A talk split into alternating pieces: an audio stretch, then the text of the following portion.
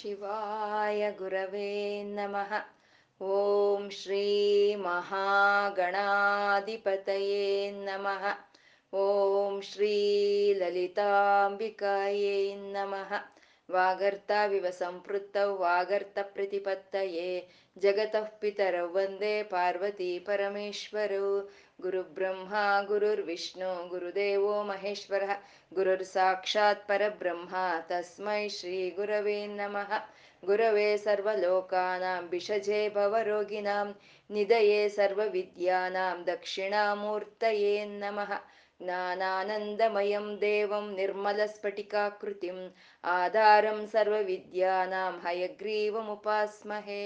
ಶ್ರುತಿಸ್ಮೃತಿಪುರಾಣಾನಾಂ ಆಲಯಂ ಕರುಣಾಲಯಂ ನಮಾಮಿ ಭಗವತ್ಪಾದಶಂಕರಂ ಲೋಕಶಂಕರಂ.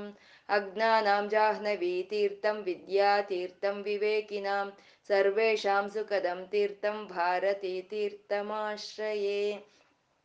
ಸಿಂಧೂರಾರುಣ ವಿಗ್ರಹಾಂ ತ್ರಿನಯನಂ ಮಾಣಿಕ್ಯಮೌಳಿಸ್ಫುರಾಂ ತಾರಾನಾಯಕಶೇಖರಾಂ ಸ್ಮಿತಮುಖೀಮಾಪೀನ ವಕ್ಷೋರುಹಾಂ. ಪಾಣಿಭ್ಯಾಮಲಿಪೂರ್ಣರತ್ನಚಷಕಂ ರಕ್ತೋತ್ಪಲಂ ಬಿಭ್ರತಿಂ ಸೌಮ್ಯಂ ರತ್ನಗಡಸ್ಥರಕ್ತಚರಣಾಂ ಧ್ಯಾಯೇತ್ಪರಮಾಂಬಿಕಾಂ. ಅರುಣವರ್ಣದ ಕಾಂತಿಯಿಂದ ಪ್ರಕಾಶಿಸ್ತ ಮೂರು ನೇತ್ರಗಳನ್ನು ಹೊಂದಿದ್ದು ರತ್ನಮಯವಾದ ಕಿರೀಟವನ್ನು ಧರಿಸಿ ಒಂದು ಕೈಯಲ್ಲಿ ಪದ್ಮವನ್ನು ಇನ್ನೊಂದು ಕೈಯಲ್ಲಿ ಅಮೃತ ಭಾಂಡವನ್ನು ಧರಿಸಿರಿ. ಮಂದಸ್ಮಿತಳಾದಂತಹ ತಾಯಿಯನ್ನು ನಮ್ಮ ಹೃದಯದಲ್ಲಿ ಧ್ಯಾನಿಸ್ತಾ ಅವಳಿಗೊಂದು ನಮಸ್ಕಾರವನ್ನು ತಿಳಿಸ್ಕೊಳ್ಳೋಣ. ವಶಿನ್ಯಾದಿ ವಾಗ್ದೇವತೆಯರು ಮಣಿದ್ವೀಪದಲ್ಲಿ ಮೊಟ್ಟ ಮೊದಲ ಬಾರಿ ಲಲಿತಾ ಸಹಸ್ರನಾಮವನ್ನು ಪಾರಾಯಣ ಮಾಡ್ತಾರೆ. ಅದನ್ನ ಹೈಗ್ರೀವ್ರು ಅಗಸ್ತ್ರಿಗೆ ಹೇಳ್ತಾರೆ. ಅಗಸ್ತ್ರಿಂದ ನಮ್ಮೆಲ್ಲರಿಗೂ ಬಂದು ಸೇರ್ತಾ ಇದೆ. ಅಮ್ಮ ಶ್ರೀಮಾತ, ಶ್ರೀ ಮಹಾರಾಜ್ನಿ, ಶ್ರೀಮ ಸಿಂಹಾಸನೇಶ್ವರಿ, ಶ್ರೇ ಸೃಷ್ಟಿ ಸ್ಥಿತಿ ಲಯ ಕಾರಣಿಯಾದಂಥ ಅಮ್ಮನವರು ಬಂಡಾಸುರನ ಸಂಹಾರಕ್ಕಾಗಿ ಚಿದಗ್ನಿ ಕುಂಡದಲ್ಲಿ ಎದ್ದು ಬರ್ತಾರೆ. ಹಾಗೆ ಬಂದಂಥ ಅಮ್ಮನವರ ನಾಮ ರೂಪ ಲೀಲ ತತ್ವ ಮಂತ್ರ ಯೋಗ ವೈಭವಗಳಿಂದ ವರ್ಣನೆ ಮಾಡ್ತಾ ಇದ್ದಾರೆ ವಶಿನ್ಯಾದಿ ವಾಗ್ದೇವತೆಯರು. ಈಶ್ವರನ ಈ ಸೃಷ್ಟಿಗೆ ಪೂರ್ವದಲ್ಲೇ ಇದ್ದಂಥ ಈಶ್ವರನು ಅವನಿಗೆ ಒಂದು ಇಚ್ಛೆ ಬರುತ್ತೆ, ಸೃಷ್ಟಿ ಮಾಡಬೇಕು ಅಂತ ಇಚ್ಛೆ ಬರುತ್ತೆ. ಅವನಲ್ಲಿ ಆ ಸೃಷ್ಟಿ ಬಂದಾಗ ಆ ಈಶ್ವರನು ಕಾಮೇಶ್ವರನಾಗ್ತಾನೆ. ಆ ಕಾಮೇಶ್ವರನ ಇಂದ ಆ ಶಿವನ ಶಕ್ತಿಯಾದ ಅಮ್ಮನವರು ಇಚ್ಛಾ ಜ್ಞಾನ ಕ್ರಿಯಾ ಶಕ್ತಿ ಸ್ವರೂಪಿಣಿಯಾಗಿ ಅಮ್ಮನವರು ಪ್ರಕಟವಾಗ್ತಾರೆ. ಆ ಇಚ್ಛಾ ಜ್ಞಾನ ಕ್ರಿಯಾಶಕ್ತಿ ಸ್ವರೂಪಿಣಿಯಾದ ಅಮ್ಮನವರು ಕಾಮೇಶ್ವರಿ. ಆ ಕಾಮೇಶ್ವರ ಕಾಮೇಶ್ವರರಿಂದ ಈ ಪ್ರಪಂಚದಲ್ಲಿ ಕೆಲಸ ಮಾಡುವಂಥ ಎಲ್ಲ ಶಕ್ತಿಗಳು ಉದ್ಭವವಾಗುತ್ತೆ. ಅಂದರೆ ಅರವತ್ನಾಲ್ಕು ಕೋಟಿ ಶಕ್ತಿಗಳು ಈ ಪ್ರಪಂಚಕ್ಕಾಗಿ ಕೆಲಸ ಮಾಡಬೇಕು. ಅರವತ್ನಾಲ್ಕು ಕೋಟಿ ಶಕ್ತಿಗಳು ಈ ಪ್ರಪಂಚದಲ್ಲಿ ಕೆಲಸ ಮಾಡಿದ್ರೇನೆ, ಈ ಶರೀರದಲ್ಲಿ ಕೆಲಸ ಮಾಡಿದ್ರೇನೆ ಈ ಪ್ರಪಂಚ ಅನ್ನೋದು ಇರುತ್ತೆ, ಈ ಶರೀರ ಅನ್ನೋದು ಇರುತ್ತೆ. ಅವ್ರು ಏನ್ ಮಾಡ್ತಾರೆ, ಸೃಷ್ಟಿ ಆದಾಗ ಈ ಅರವತ್ನಾಲ್ಕು ಕೋಟಿ ಶಕ್ತಿ ದೇವತೆಗಳು ಬ್ರಹ್ಮದೇವ್ರನ್ನ ಕೇಳ್ತಾರೆ, ನಮ್ಮ ಶಕ್ ನಮ್ಮ ಕೆಲಸ ನಾವು ಚೆನ್ನಾಗಿ ಮಾಡಬೇಕು ಅಂದ್ರೆ ಏನ್ ಮಾಡ್ಬೇಕು ಅಂತ. ಬ್ರಹ್ಮದೇವರು ಹೇಳ್ತಾರೆ, ನಿಮ್ಮ ಕೆಲಸ ನೀವು ಚೆನ್ನಾಗಿ ಮಾಡಬೇಕು ಅಂದ್ರೆ ನಿಮ್ಗೆ ಒಂದು ಸಾಮರ್ಥ್ಯ ಶಕ್ತಿ ಅನ್ನೋದು ಬೇಕು.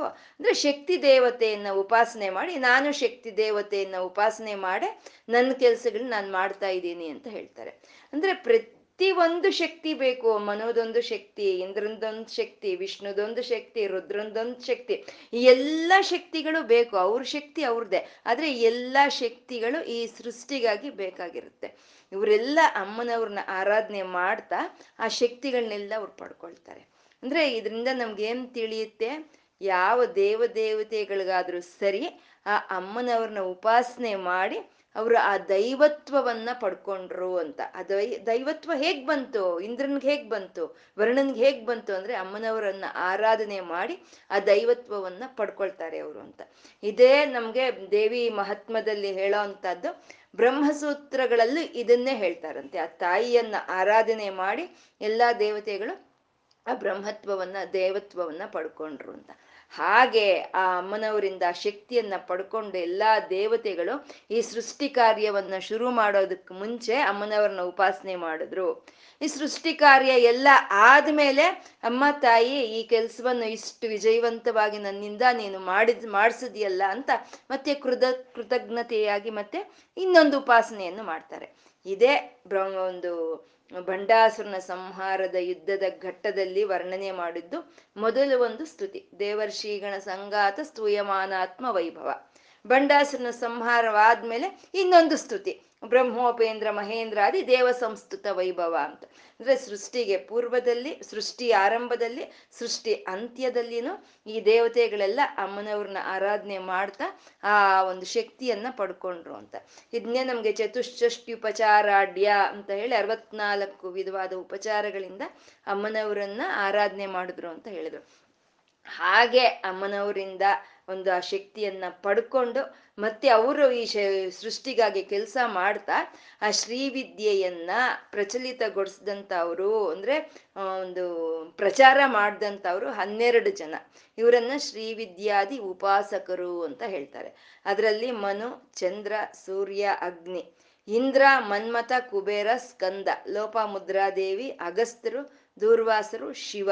ಇವರು ಹನ್ನೆರಡು ಜನ ಶ್ರೀವಿದ್ಯೆಯನ್ನ ಪ್ರಚಲಿತಗೊಳಿಸಿದಂಥವ್ರು, ಪ್ರಚಾರ ಮಾಡಿದಂಥವ್ರು. ಆ ಹನ್ನೆರಡು ಜನ ಉಪಾಸಕರ ಹೆಸರುಗಳನ್ನ ಇಲ್ಲಿ ಅವರವರು ಉಪಾಸನೆ ಮಾಡಿದಂಥ ಪದ್ಧತಿಗೆ ಅವರವ್ರದ್ದೇ ಹೆಸರಿಡ್ತಾರೆ.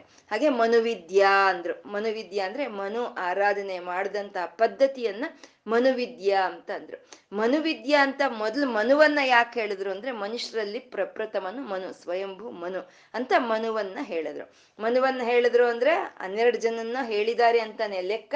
ಅದರಲ್ಲಿ ಒಂದ್ ಹೇಳಿ ಮತ್ತೆ ಎರಡನೇದ್ ಹೇಳ್ತಾರೆ ಚಂದ್ರವಿದ್ಯಾ ಅಂತ. ಅಂದ್ರೆ ಚಂದ್ರನ ಆರಾಧನೆ ಮಾಡಿದಂತ ವಿದ್ಯೆಗೆ ಚಂದ್ರವಿದ್ಯೆ ಅಂತ ಹೆಸರು.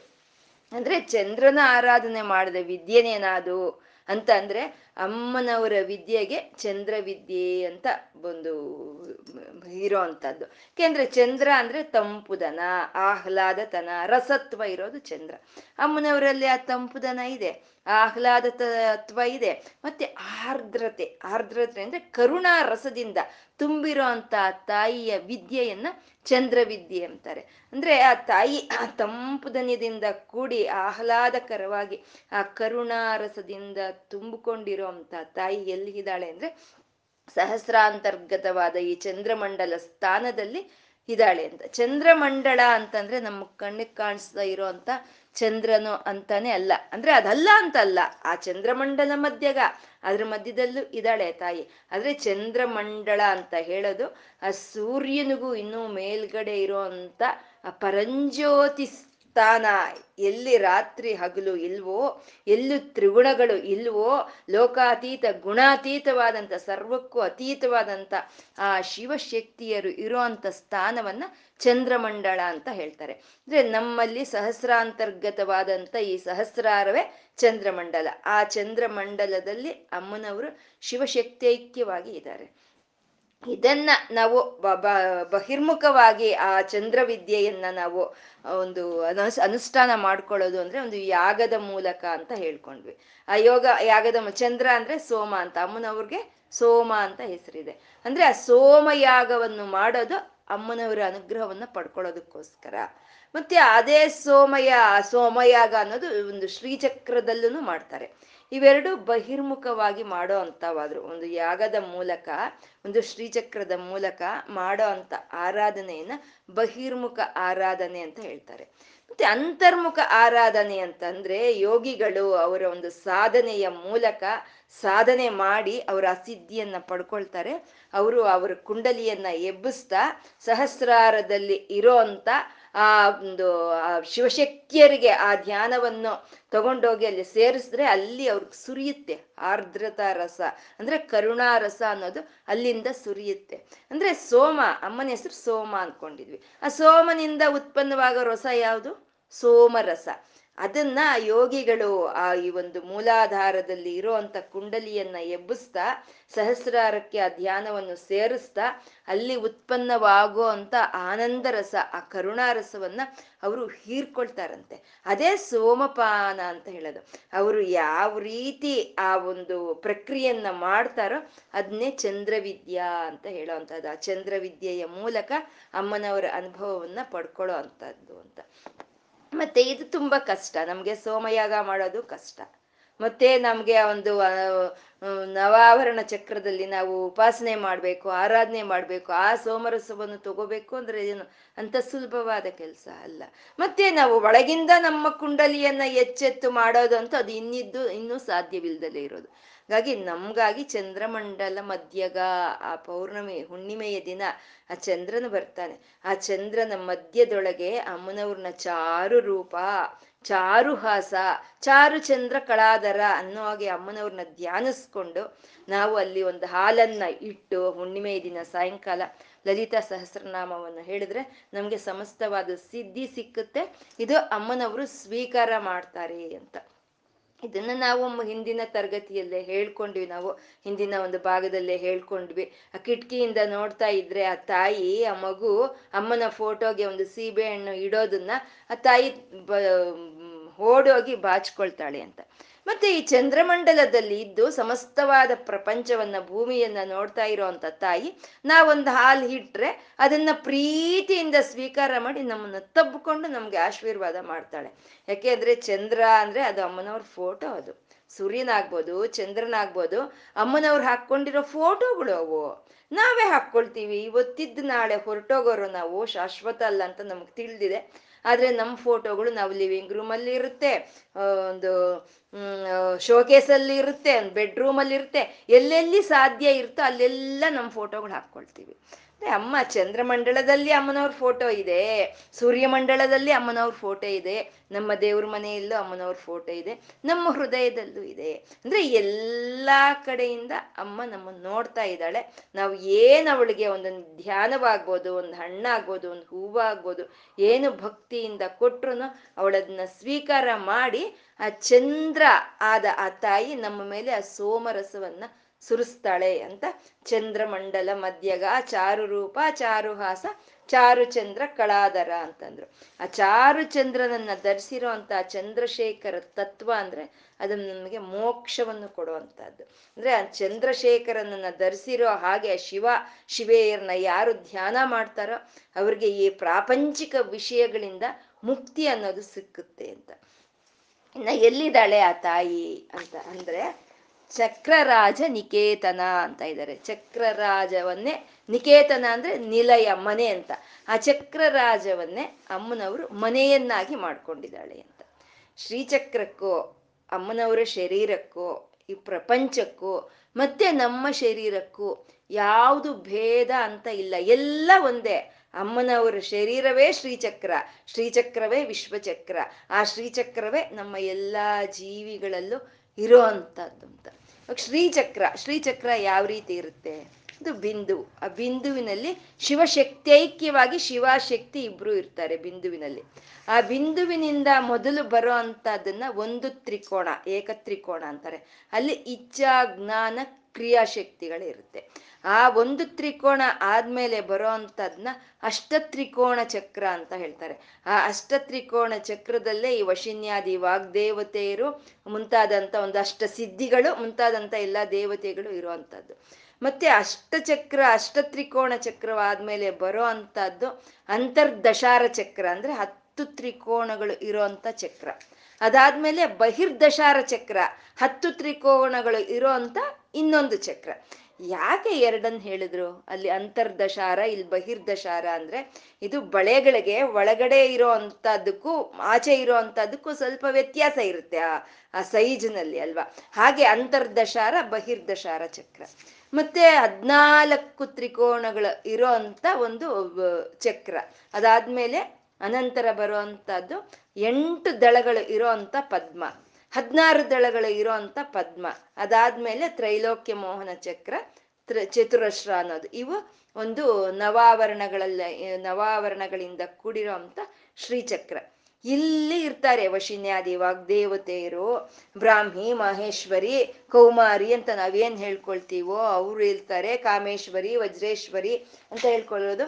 ಮತ್ತೆ ನಾವು ಈ ಖಡ್ಗಮಾಲೆಯಲ್ಲಿ ನಾವು ಹೇಳ್ಕೊಳ್ತೀವಲ್ಲ, ಎಲ್ಲ ದೇವತೆಗಳು ಅಲ್ಲಿರ್ತಾರೆ. ಖಡ್ಗಮಾಲೆಯಲ್ಲಿ ನಾವು ಹೇಳ್ಕೊಳ್ತೀವಿ, ಕಲ್ಯಾಣ ದೇವಮಯಿ ಅಂತೀವಿ, ಚರ್ಯಾನಾಥಮಯಿ ಅಂತೀವಿ. ಹೀಗೆ ಎಲ್ಲ ವಿಧವಾದ ದೇವತೆಗಳು ಈ ಶ್ರೀಚಕ್ರದ ಆವರಣೆಗಳಲ್ಲಿ ಇರ್ತಾರೆ. ಒಬ್ಬೊಬ್ಬ ದೇವತೆಗೂ ಲಕ್ಷ ಲಕ್ಷ ಕೋಟಿ ಸೈನ್ಯ ಇರುತ್ತೆ. ಅದೆಲ್ಲ ಸೇರಿದ್ರೆ ಅರವತ್ನಾಲ್ಕು ಕೋಟಿ ದೇವತೆಗಳು ಹಾಕ್ತಾರೆ. ಇದು ಶ್ರೀಚಕ್ರ, ಅಮ್ಮನವರ ಒಂದು ಶ್ರೀಚಕ್ರ. ಅಂದ್ರೆ ಇಚ್ಛೆ ಬಂದಾಗ ಕಾಮೇಶ್ವರ ಕಾಮೇಶ್ವರಿಯರಿಗೆ ಇಚ್ಛೆ ಬಂದಾಗ ಆ ಬಿಂದುವೆ ಆಧಾರವಾಗಿ, ಅಂದ್ರೆ ಆ ಬಿಂದುವೆ ಸೆಂಟರ್ ಆಫ್ ಅಟ್ರಾಕ್ಷನ್ ಅಂತ ಹೇಳ್ಬೋದು, ಸೆಂಟರ್ ಆಫ್ ಗ್ರಾವಿಟಿ ಅಂತ. ಆ ಬಿಂದುವಿನಿಂದಾನೇ ಈ ಅರವತ್ನಾಲ್ಕು ಕೋಟಿ ದೇವತೆಗಳು ಬರ್ತಾರೆ. ಇವರೆಲ್ಲ ಎಲ್ಲಿ ಕೂತಿರ್ತಾರೆ? ಅಮ್ಮನವರ ಸುತ್ತು ಕೂತಿರ್ತಾರೆ. ಇದು ಶ್ರೀಚಕ್ರ. ಅಂದ್ರೆ ಈ ಶ್ರೀಚಕ್ರದಲ್ಲಿ ಯಾರಿರೋದು? ಆ ತಾಯಿ ಇದ್ದಾಳೆ. ಹಾಗಾಗಿ ಶ್ರೀಚಕ್ರ ನಿಕೇತನ, ಶ್ರೀಚಕ್ರ ರಾಜ ನಿಕೇತನ. ಆ ಶ್ರೀಚಕ್ರವನ್ನೇ ಅಮ್ಮನವರು ಮನೆಯನ್ನಾಗಿ ಮಾಡ್ಕೊಂಡಿದ್ದಾರೆ ಅಂತ. ಮತ್ತೆ ಇವರೆಲ್ಲ ಎಲ್ಲಿದ್ದಾರೆ? ವಶಿನಿ, ಕಾಮಿನಿ, ಮೋದಿನಿ ಆಗ್ಬೋದು, ಬ್ರಾಹ್ಮಿ, ವೈಷ್ಣವಿ, ಕೌಮಾರಿ ಆಗ್ಬೋದು. ಇವರೆಲ್ಲ ಎಲ್ಲಿರೋರು? ಇವರೆಲ್ಲ ಇವರೆಲ್ಲ ಈ ಪ್ರಪಂಚದಲ್ಲಿ ಇರೋವ್ರು, ಈ ಪ್ರಪಂಚಕ್ಕಾಗಿ ಕೆಲಸ ಮಾಡ್ತಾ ಇರೋವಂಥವ್ರು, ಈ ಪ್ರಪಂಚದಲ್ಲಿ ಇರೋವಂಥವ್ರು. ಅಂದ್ರೆ ಅಲ್ಲಿ ಶ್ರೀಚಕ್ರ ವಿಶ್ವಚಕ್ರ ಎರಡು ಒಂದೇ ಆಯಿತು ಅಂತ. ಶ್ರೀಚಕ್ರದಲ್ಲಿ ಯಾವ ದೇವತೆಗಳಿದ್ದಾರೆ ಅವರು ಈ ವಿಶ್ವದಲ್ಲೇ ಇದ್ದಾರೆ, ಈ ಎರಡು ಒಂದೇ ಅಂತ. ಮತ್ತೆ ಹಾಗೆ ನೋಡಿದ್ರೆ ಆ ಶ್ರೀಚಕ್ರ ಅಲ್ಲಿ ಎಲ್ಲೋ ಇಲ್ಲ, ವಿಶ್ವವೆಲ್ಲ ಸೇರಿದ್ರೆ ಒಂದೇ ಶ್ರೀಚಕ್ರನೇ. ಮತ್ತೆ ಸೂರ್ಯನು ಶ್ರೀಚಕ್ರ ಅಂತ ಹೇಳ್ತೀವಿ, ಚಂದ್ರನು ಶ್ರೀಚಕ್ರ ಅಂತ ಹೇಳ್ತೀವಿ. ಅಂದ್ರೆ ವಿಶ್ವವೆಲ್ಲ ಒಂದೇ ಶ್ರೀಚಕ್ರನೇ, ಸೂರ್ಯನು ಶ್ರೀಚಕ್ರನೇ, ಚಂದ್ರನು ಶ್ರೀಚಕ್ರನೇ, ನಾವು ಶ್ರೀಚಕ್ರವೇ. ಅಂದ್ರೆ ಪ್ರತಿಯೊಂದು ಶ್ರೀಚಕ್ರವೇ, ಎಲ್ಲ ಸೇರ್ಕೊಂಡಿರೋ ಅಂತದ್ದೇ ಈ ಪ್ರಪಂಚ ಅನ್ನೋ ಈ ಶ್ರೀಚಕ್ರ ಅಂತ. ನಮ್ಮಲ್ಲೂ ನಾವು ಮಾತಾಡಿದ್ರೆ ನಮ್ಮಲ್ಲಿ ಆ ಶ್ರೀಚಕ್ರ ಅನ್ನೋದು ಇರುತ್ತೆ. ಈ ಶ್ರೀಚಕ್ರ ಅಂದ್ರೆ ಹೇಗಿರುತ್ತೆ? ಅದು ಕೆಳಗೆ ಬರ್ತಾ ಬರ್ತಾ ಬರ್ತಾ ಪ್ರಪಂಚ ಅಂದ್ರೆ ಸ್ಥೂಲವಾಗಿರುತ್ತೆ. ಮೇಲಕ್ಕೆ ಹೋಗ್ತಾ ಹೋಗ್ತಾ ಹೋಗ್ತಾ ಸೂಕ್ಷ್ಮ, ಅದಿ ಪರಂಜ್ಯೋತಿ ಸ್ಥಾನ ಅನ್ನೋದು, ಅದು ಸೂಕ್ಷ್ಮವಾಗಿರುತ್ತೆ. ಆ ಶ್ರೀಚಕ್ರ ನಮ್ಮಲ್ಲೇ ಇದೆ. ಆ ಶ್ರೀಚಕ್ರ ನಮ್ಮಲ್ಲಿ ಹೇಗಿದೆ ಅಂತಂದ್ರೆ, ನಾವು ಪದ್ಮಾಸನವನ್ನು ಹಾಕ್ಕೊಂಡು ಒಂದು ಮಣೆ ಮೇಲೆ ಕೂತ್ಕೊಂಡ್ವಿ ಅಂದ್ರೆ ಆ ಮಣೆ ಹೇಗಿರುತ್ತೆ? ಚತುರಶ್ರ, ಆ ಚತುರಶ್ರವಾಗೇ ಇರುತ್ತೆ.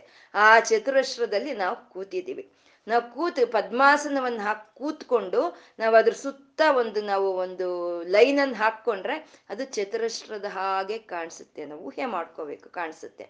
ಅಲ್ಲಿಂದ ಮೇಲೆ ಹೋದ್ರೆ ಮೂಲಾಧಾರದಿಂದ ಹದ್ನ ಅದು ತ್ರೈಲೋಕ್ಯ ಮೋಹನ ಚಕ್ರ. ಆ ಮೂಲಾಧಾರದಿಂದ ಮೇಲಕ್ಕೆ ಹೋದ್ರೆ ಹದ್ನಾರು ದಳಗಳ ಚಕ್ರ. ಇದು ಎಲ್ಲಿರುತ್ತೆ ಅಂದ್ರೆ ನಮ್ಮ ನಾಭಿಯಿಂದ ಹಿಡಿದು ನಮ್ಮ ಮೂಲಾಧಾರಕ್ಕೆ ಮಧ್ಯದಲ್ಲಿ ಇರೋಂಥ ಚಕ್ರ ಇದು. ಮತ್ತೆ ನಾಭಿಸ್ಥಾನ ಅಂದ್ರೆ ನಮ್ಮ ನಾಭಿಸ್ಥಾನ ಅಂದ್ರೆ ಎಂಟು ದಳಗಳ ಪದ್ಮ ಇರೋ ಅಂತದ್ದೇ ನಮ್ಮ ನಾಭಿಸ್ಥಾನ. ಹದ್ನಾಲ್ಕು ತ್ರಿಕೋಣಗಳು ಇರೋ ಅಂತ ಚಕ್ರವೇ ನಮ್ಮ ಹೃದಯ ಸ್ಥಾನ. ಮತ್ತೆ ಕಂಠಸ್ಥಾನವೇ ಹನ್ನೊಂದು ಹತ್ತು ತ್ರಿಕೋಣಗಳಿಂದ ಕೂಡಿರೋ ಅಂತ ಚಕ್ರ. ನಮ್ಮ ಈ ಆಜ್ಞಾ ಚಕ್ರವೇ ಒಂದು ಇನ್ನೊಂದು ಅಂತರ್ದಶಾರ ಚಕ್ರ ಅಂತ ಹೇಳ್ಕೊಂಡಿರೋ ಅಂತ ಒಂದು ಚಕ್ರ. ಮತ್ತೆ ಅಷ್ಟ ತ್ರಿಕೋಣಗಳು ಇರೋ ಅಂತ ಚಕ್ರ ಅಂದ್ರೆ ನಮ್ಮ ಹಣೆಯ ಭಾಗವೇ. ಮತ್ತೆ ಒಂದು ತ್ರಿಕೋಣ ಅಂದ್ರೆ ನಮ್ಮ ಮಸ್ತಕ, ನಮ್ಮ ಮಸ್ತಕ ಒಂದು ತ್ರಿಕೋಣ. ಮಧ್ಯದಲ್ಲಿ ಬ್ರಹ್ಮರಂಧ್ರದ ಸ್ಥಾನದಲ್ಲಿ ಇರುವಂತಹದ್ದೇ ಬಿಂದು ಅಂತ ಹೇಳೋದು. ಶ್ರೀಚಕ್ರ ಎಲ್ಲಿದೆ? ನಮ್ಮ ಶರೀರದಲ್ಲೇ ಇದೆ. ಆ ಬಿಂದು ಸ್ಥಾನವನ್ನೇ ನಾವು ಸರ್ವಾನಂದಮಯ ಚಕ್ರ ಅಂತ ಕರಿತೀವಿ. ಆ ಒಂದು ತ್ರಿಕೋಣ ಸ್ಥಾನವನ್ನೇ ಸರ್ವಸಿದ್ಧಿಪ್ರದಾಯಕ ಚಕ್ರ ಅಂತ ಕರಿತೀವಿ. ತ್ರಿಕೋಣ ಅಂದ್ರೆ ಏನು? ತ್ರಿಕೋಣ ಅಂತಂದ್ರೆ ಇಚ್ಛಾ ಜ್ಞಾನ ಕ್ರಿಯಾಶಕ್ತಿಗಳು. ನಮ್ಗೆ ಯಾವುದನ್ನ ತಂದು ಕೊಡಬೇಕು ಅಂದ್ರೂ ಇಚ್ಛಾಜ್ಞಾನ ಕ್ರಿಯಾಶಕ್ತಿಗಳೇ ತಿಳ್ಕೊಳ ನಮ್ಗೆ ತಂದು ಕೊಡುತ್ತೆ. ಅದಕ್ಕೆ ನೋಡಿ ಎಷ್ಟು ಚೆನ್ನಾಗಿ ಹೆಸರಿಟ್ಟಿದ್ದಾರೆ, ಸರ್ವಸಿದ್ಧಿ ಪ್ರದಾಯಕ ಚಕ್ರ ಅಂತ. ಸರ್ವಸಿದ್ಧಿಯನ್ನು ಕೊಡುತ್ತೆ. ಇಲ್ಲಿ ಬಿಂದುಸ್ಥಾನವನ್ನು ಸರ್ವಾನಂದಮಯ ಚಕ್ರ ಅಂತಂದ್ರು. ಅಂದ್ರೆ ಭಗವಂತನ ರೂಪ ಆನಂದದ ರೂಪ ಅಂತ ಅಲ್ಲಿ ಸರ್ವಾನಂದಮಯ ಚಕ್ರ ಅಂದ್ರು. ಮತ್ತೆ ಈ ನುದು ಹಣೆಯ ಮೇಲೆ ಇರೋಂಥ ಎಂಟು ಚಕ್ರಗಳ ಒಂದು ಎಂಟು ತ್ರಿಕೋಣಗಳ ಚಕ್ರವನ್ನ ಸರ್ವರೋಗ ನಿವಾರಣ ಚಕ್ರ ಅಂತ ಹೇಳ್ತಾರೆ. ಇದು ಸರ್ವರೋಗಗಳನ್ನು ನಿವಾರಣೆ ಮಾಡೋ ಅಂಥ ಶಕ್ತಿಗಳು ನಮ್ಮ ಹಣೆಯ ಮೇಲೆ ಇರುತ್ತೆ. ಇಲ್ಲ ಅಂದ್ರೆ ತಲೆ ನೋವು ಎಲ್ಲೋ ಬಂದ್ರೆ ಅಮೃತಾಂಜನ ನಾವು ಇಲ್ಲಿ ಯಾಕೆ ಬಳಸ್ತೀವಿ?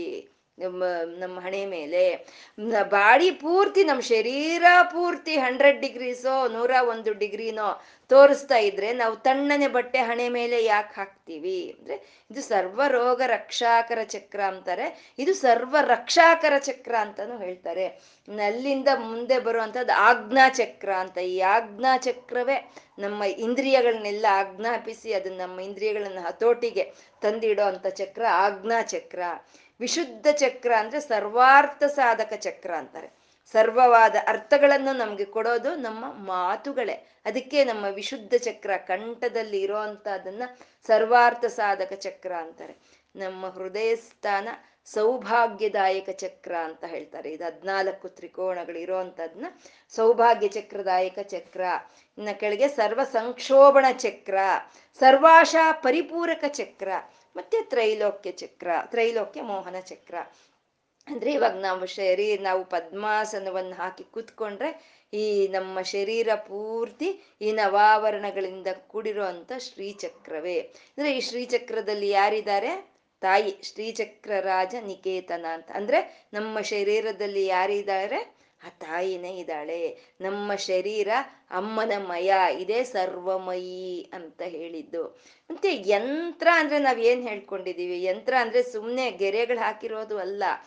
ಎಲ್ಲಿ ಶಕ್ತಿ ಕೇಂದ್ರೀಕೃತವಾಗುತ್ತೋ ಅದನ್ನ ಯಂತ್ರ ಅಂತ ಹೇಳ್ಕೊಂಡಿದೀವಿ.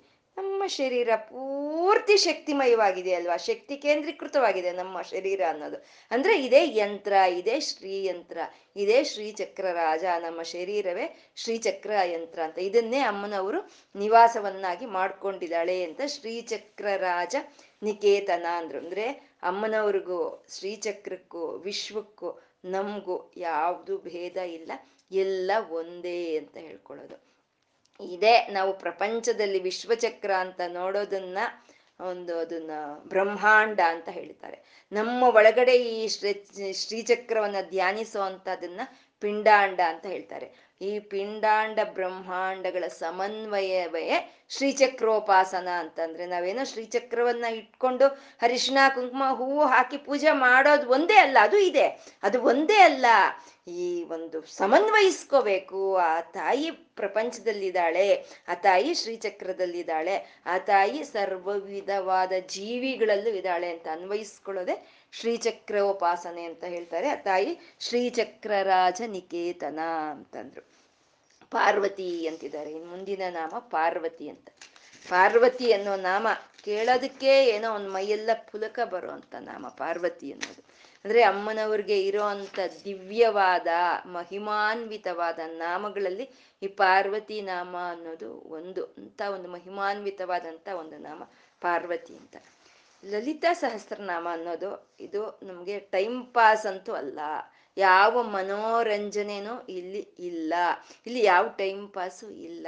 ಇದರಲ್ಲಿ ಒಂದು ನಾಮ ವೈಭವ, ರೂಪ ವೈಭವ, ಮಂತ್ರ ವೈಭವ, ತಂತ್ರ ವೈಭವ, ಯೋಗ ವೈಭವ ಅಂತ ಆರು ವೈಭವಗಳಿಂದ ನಮ್ಗೆ ಈ ಲಲಿತಾ ಸಹಸ್ರನಾಮವನ್ನ ಹೇಳ್ತಾ ಇದ್ದಾರೆ.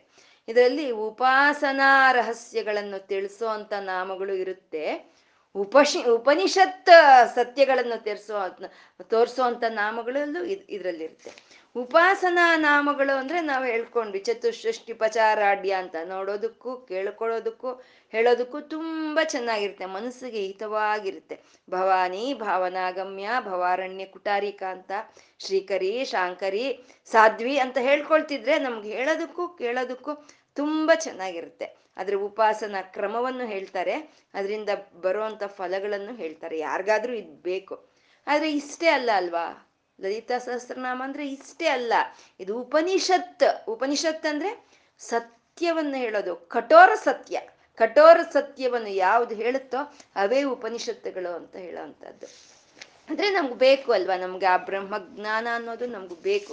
ಇವು ಉಪನಿಷತ್ ಒಂದರ ಅರ್ಥಗಳು ಅಂದ್ರೆ ಉಪನಿಷತ್ ಉಪನಿಷತ್ ಹೇಳೋ ಅಂತ ಒಂದು ಕಟು ಸತ್ಯವನ್ನು ನಾವು ಜೀರ್ಣ ಮಾಡ್ಕೋಬೇಕು. ಅಂದ್ರೆ ಹೇಗಿದ್ದವ್ರು ಹಾಗೆ ನಾವು ಅದನ್ನ ಜೀರ್ಣಿಸ್ಕೊಳ್ತೀವಿ ಅಂದ್ರೆ ಅದು ಆಗೋ ಕೆಲಸ ಇಲ್ಲ.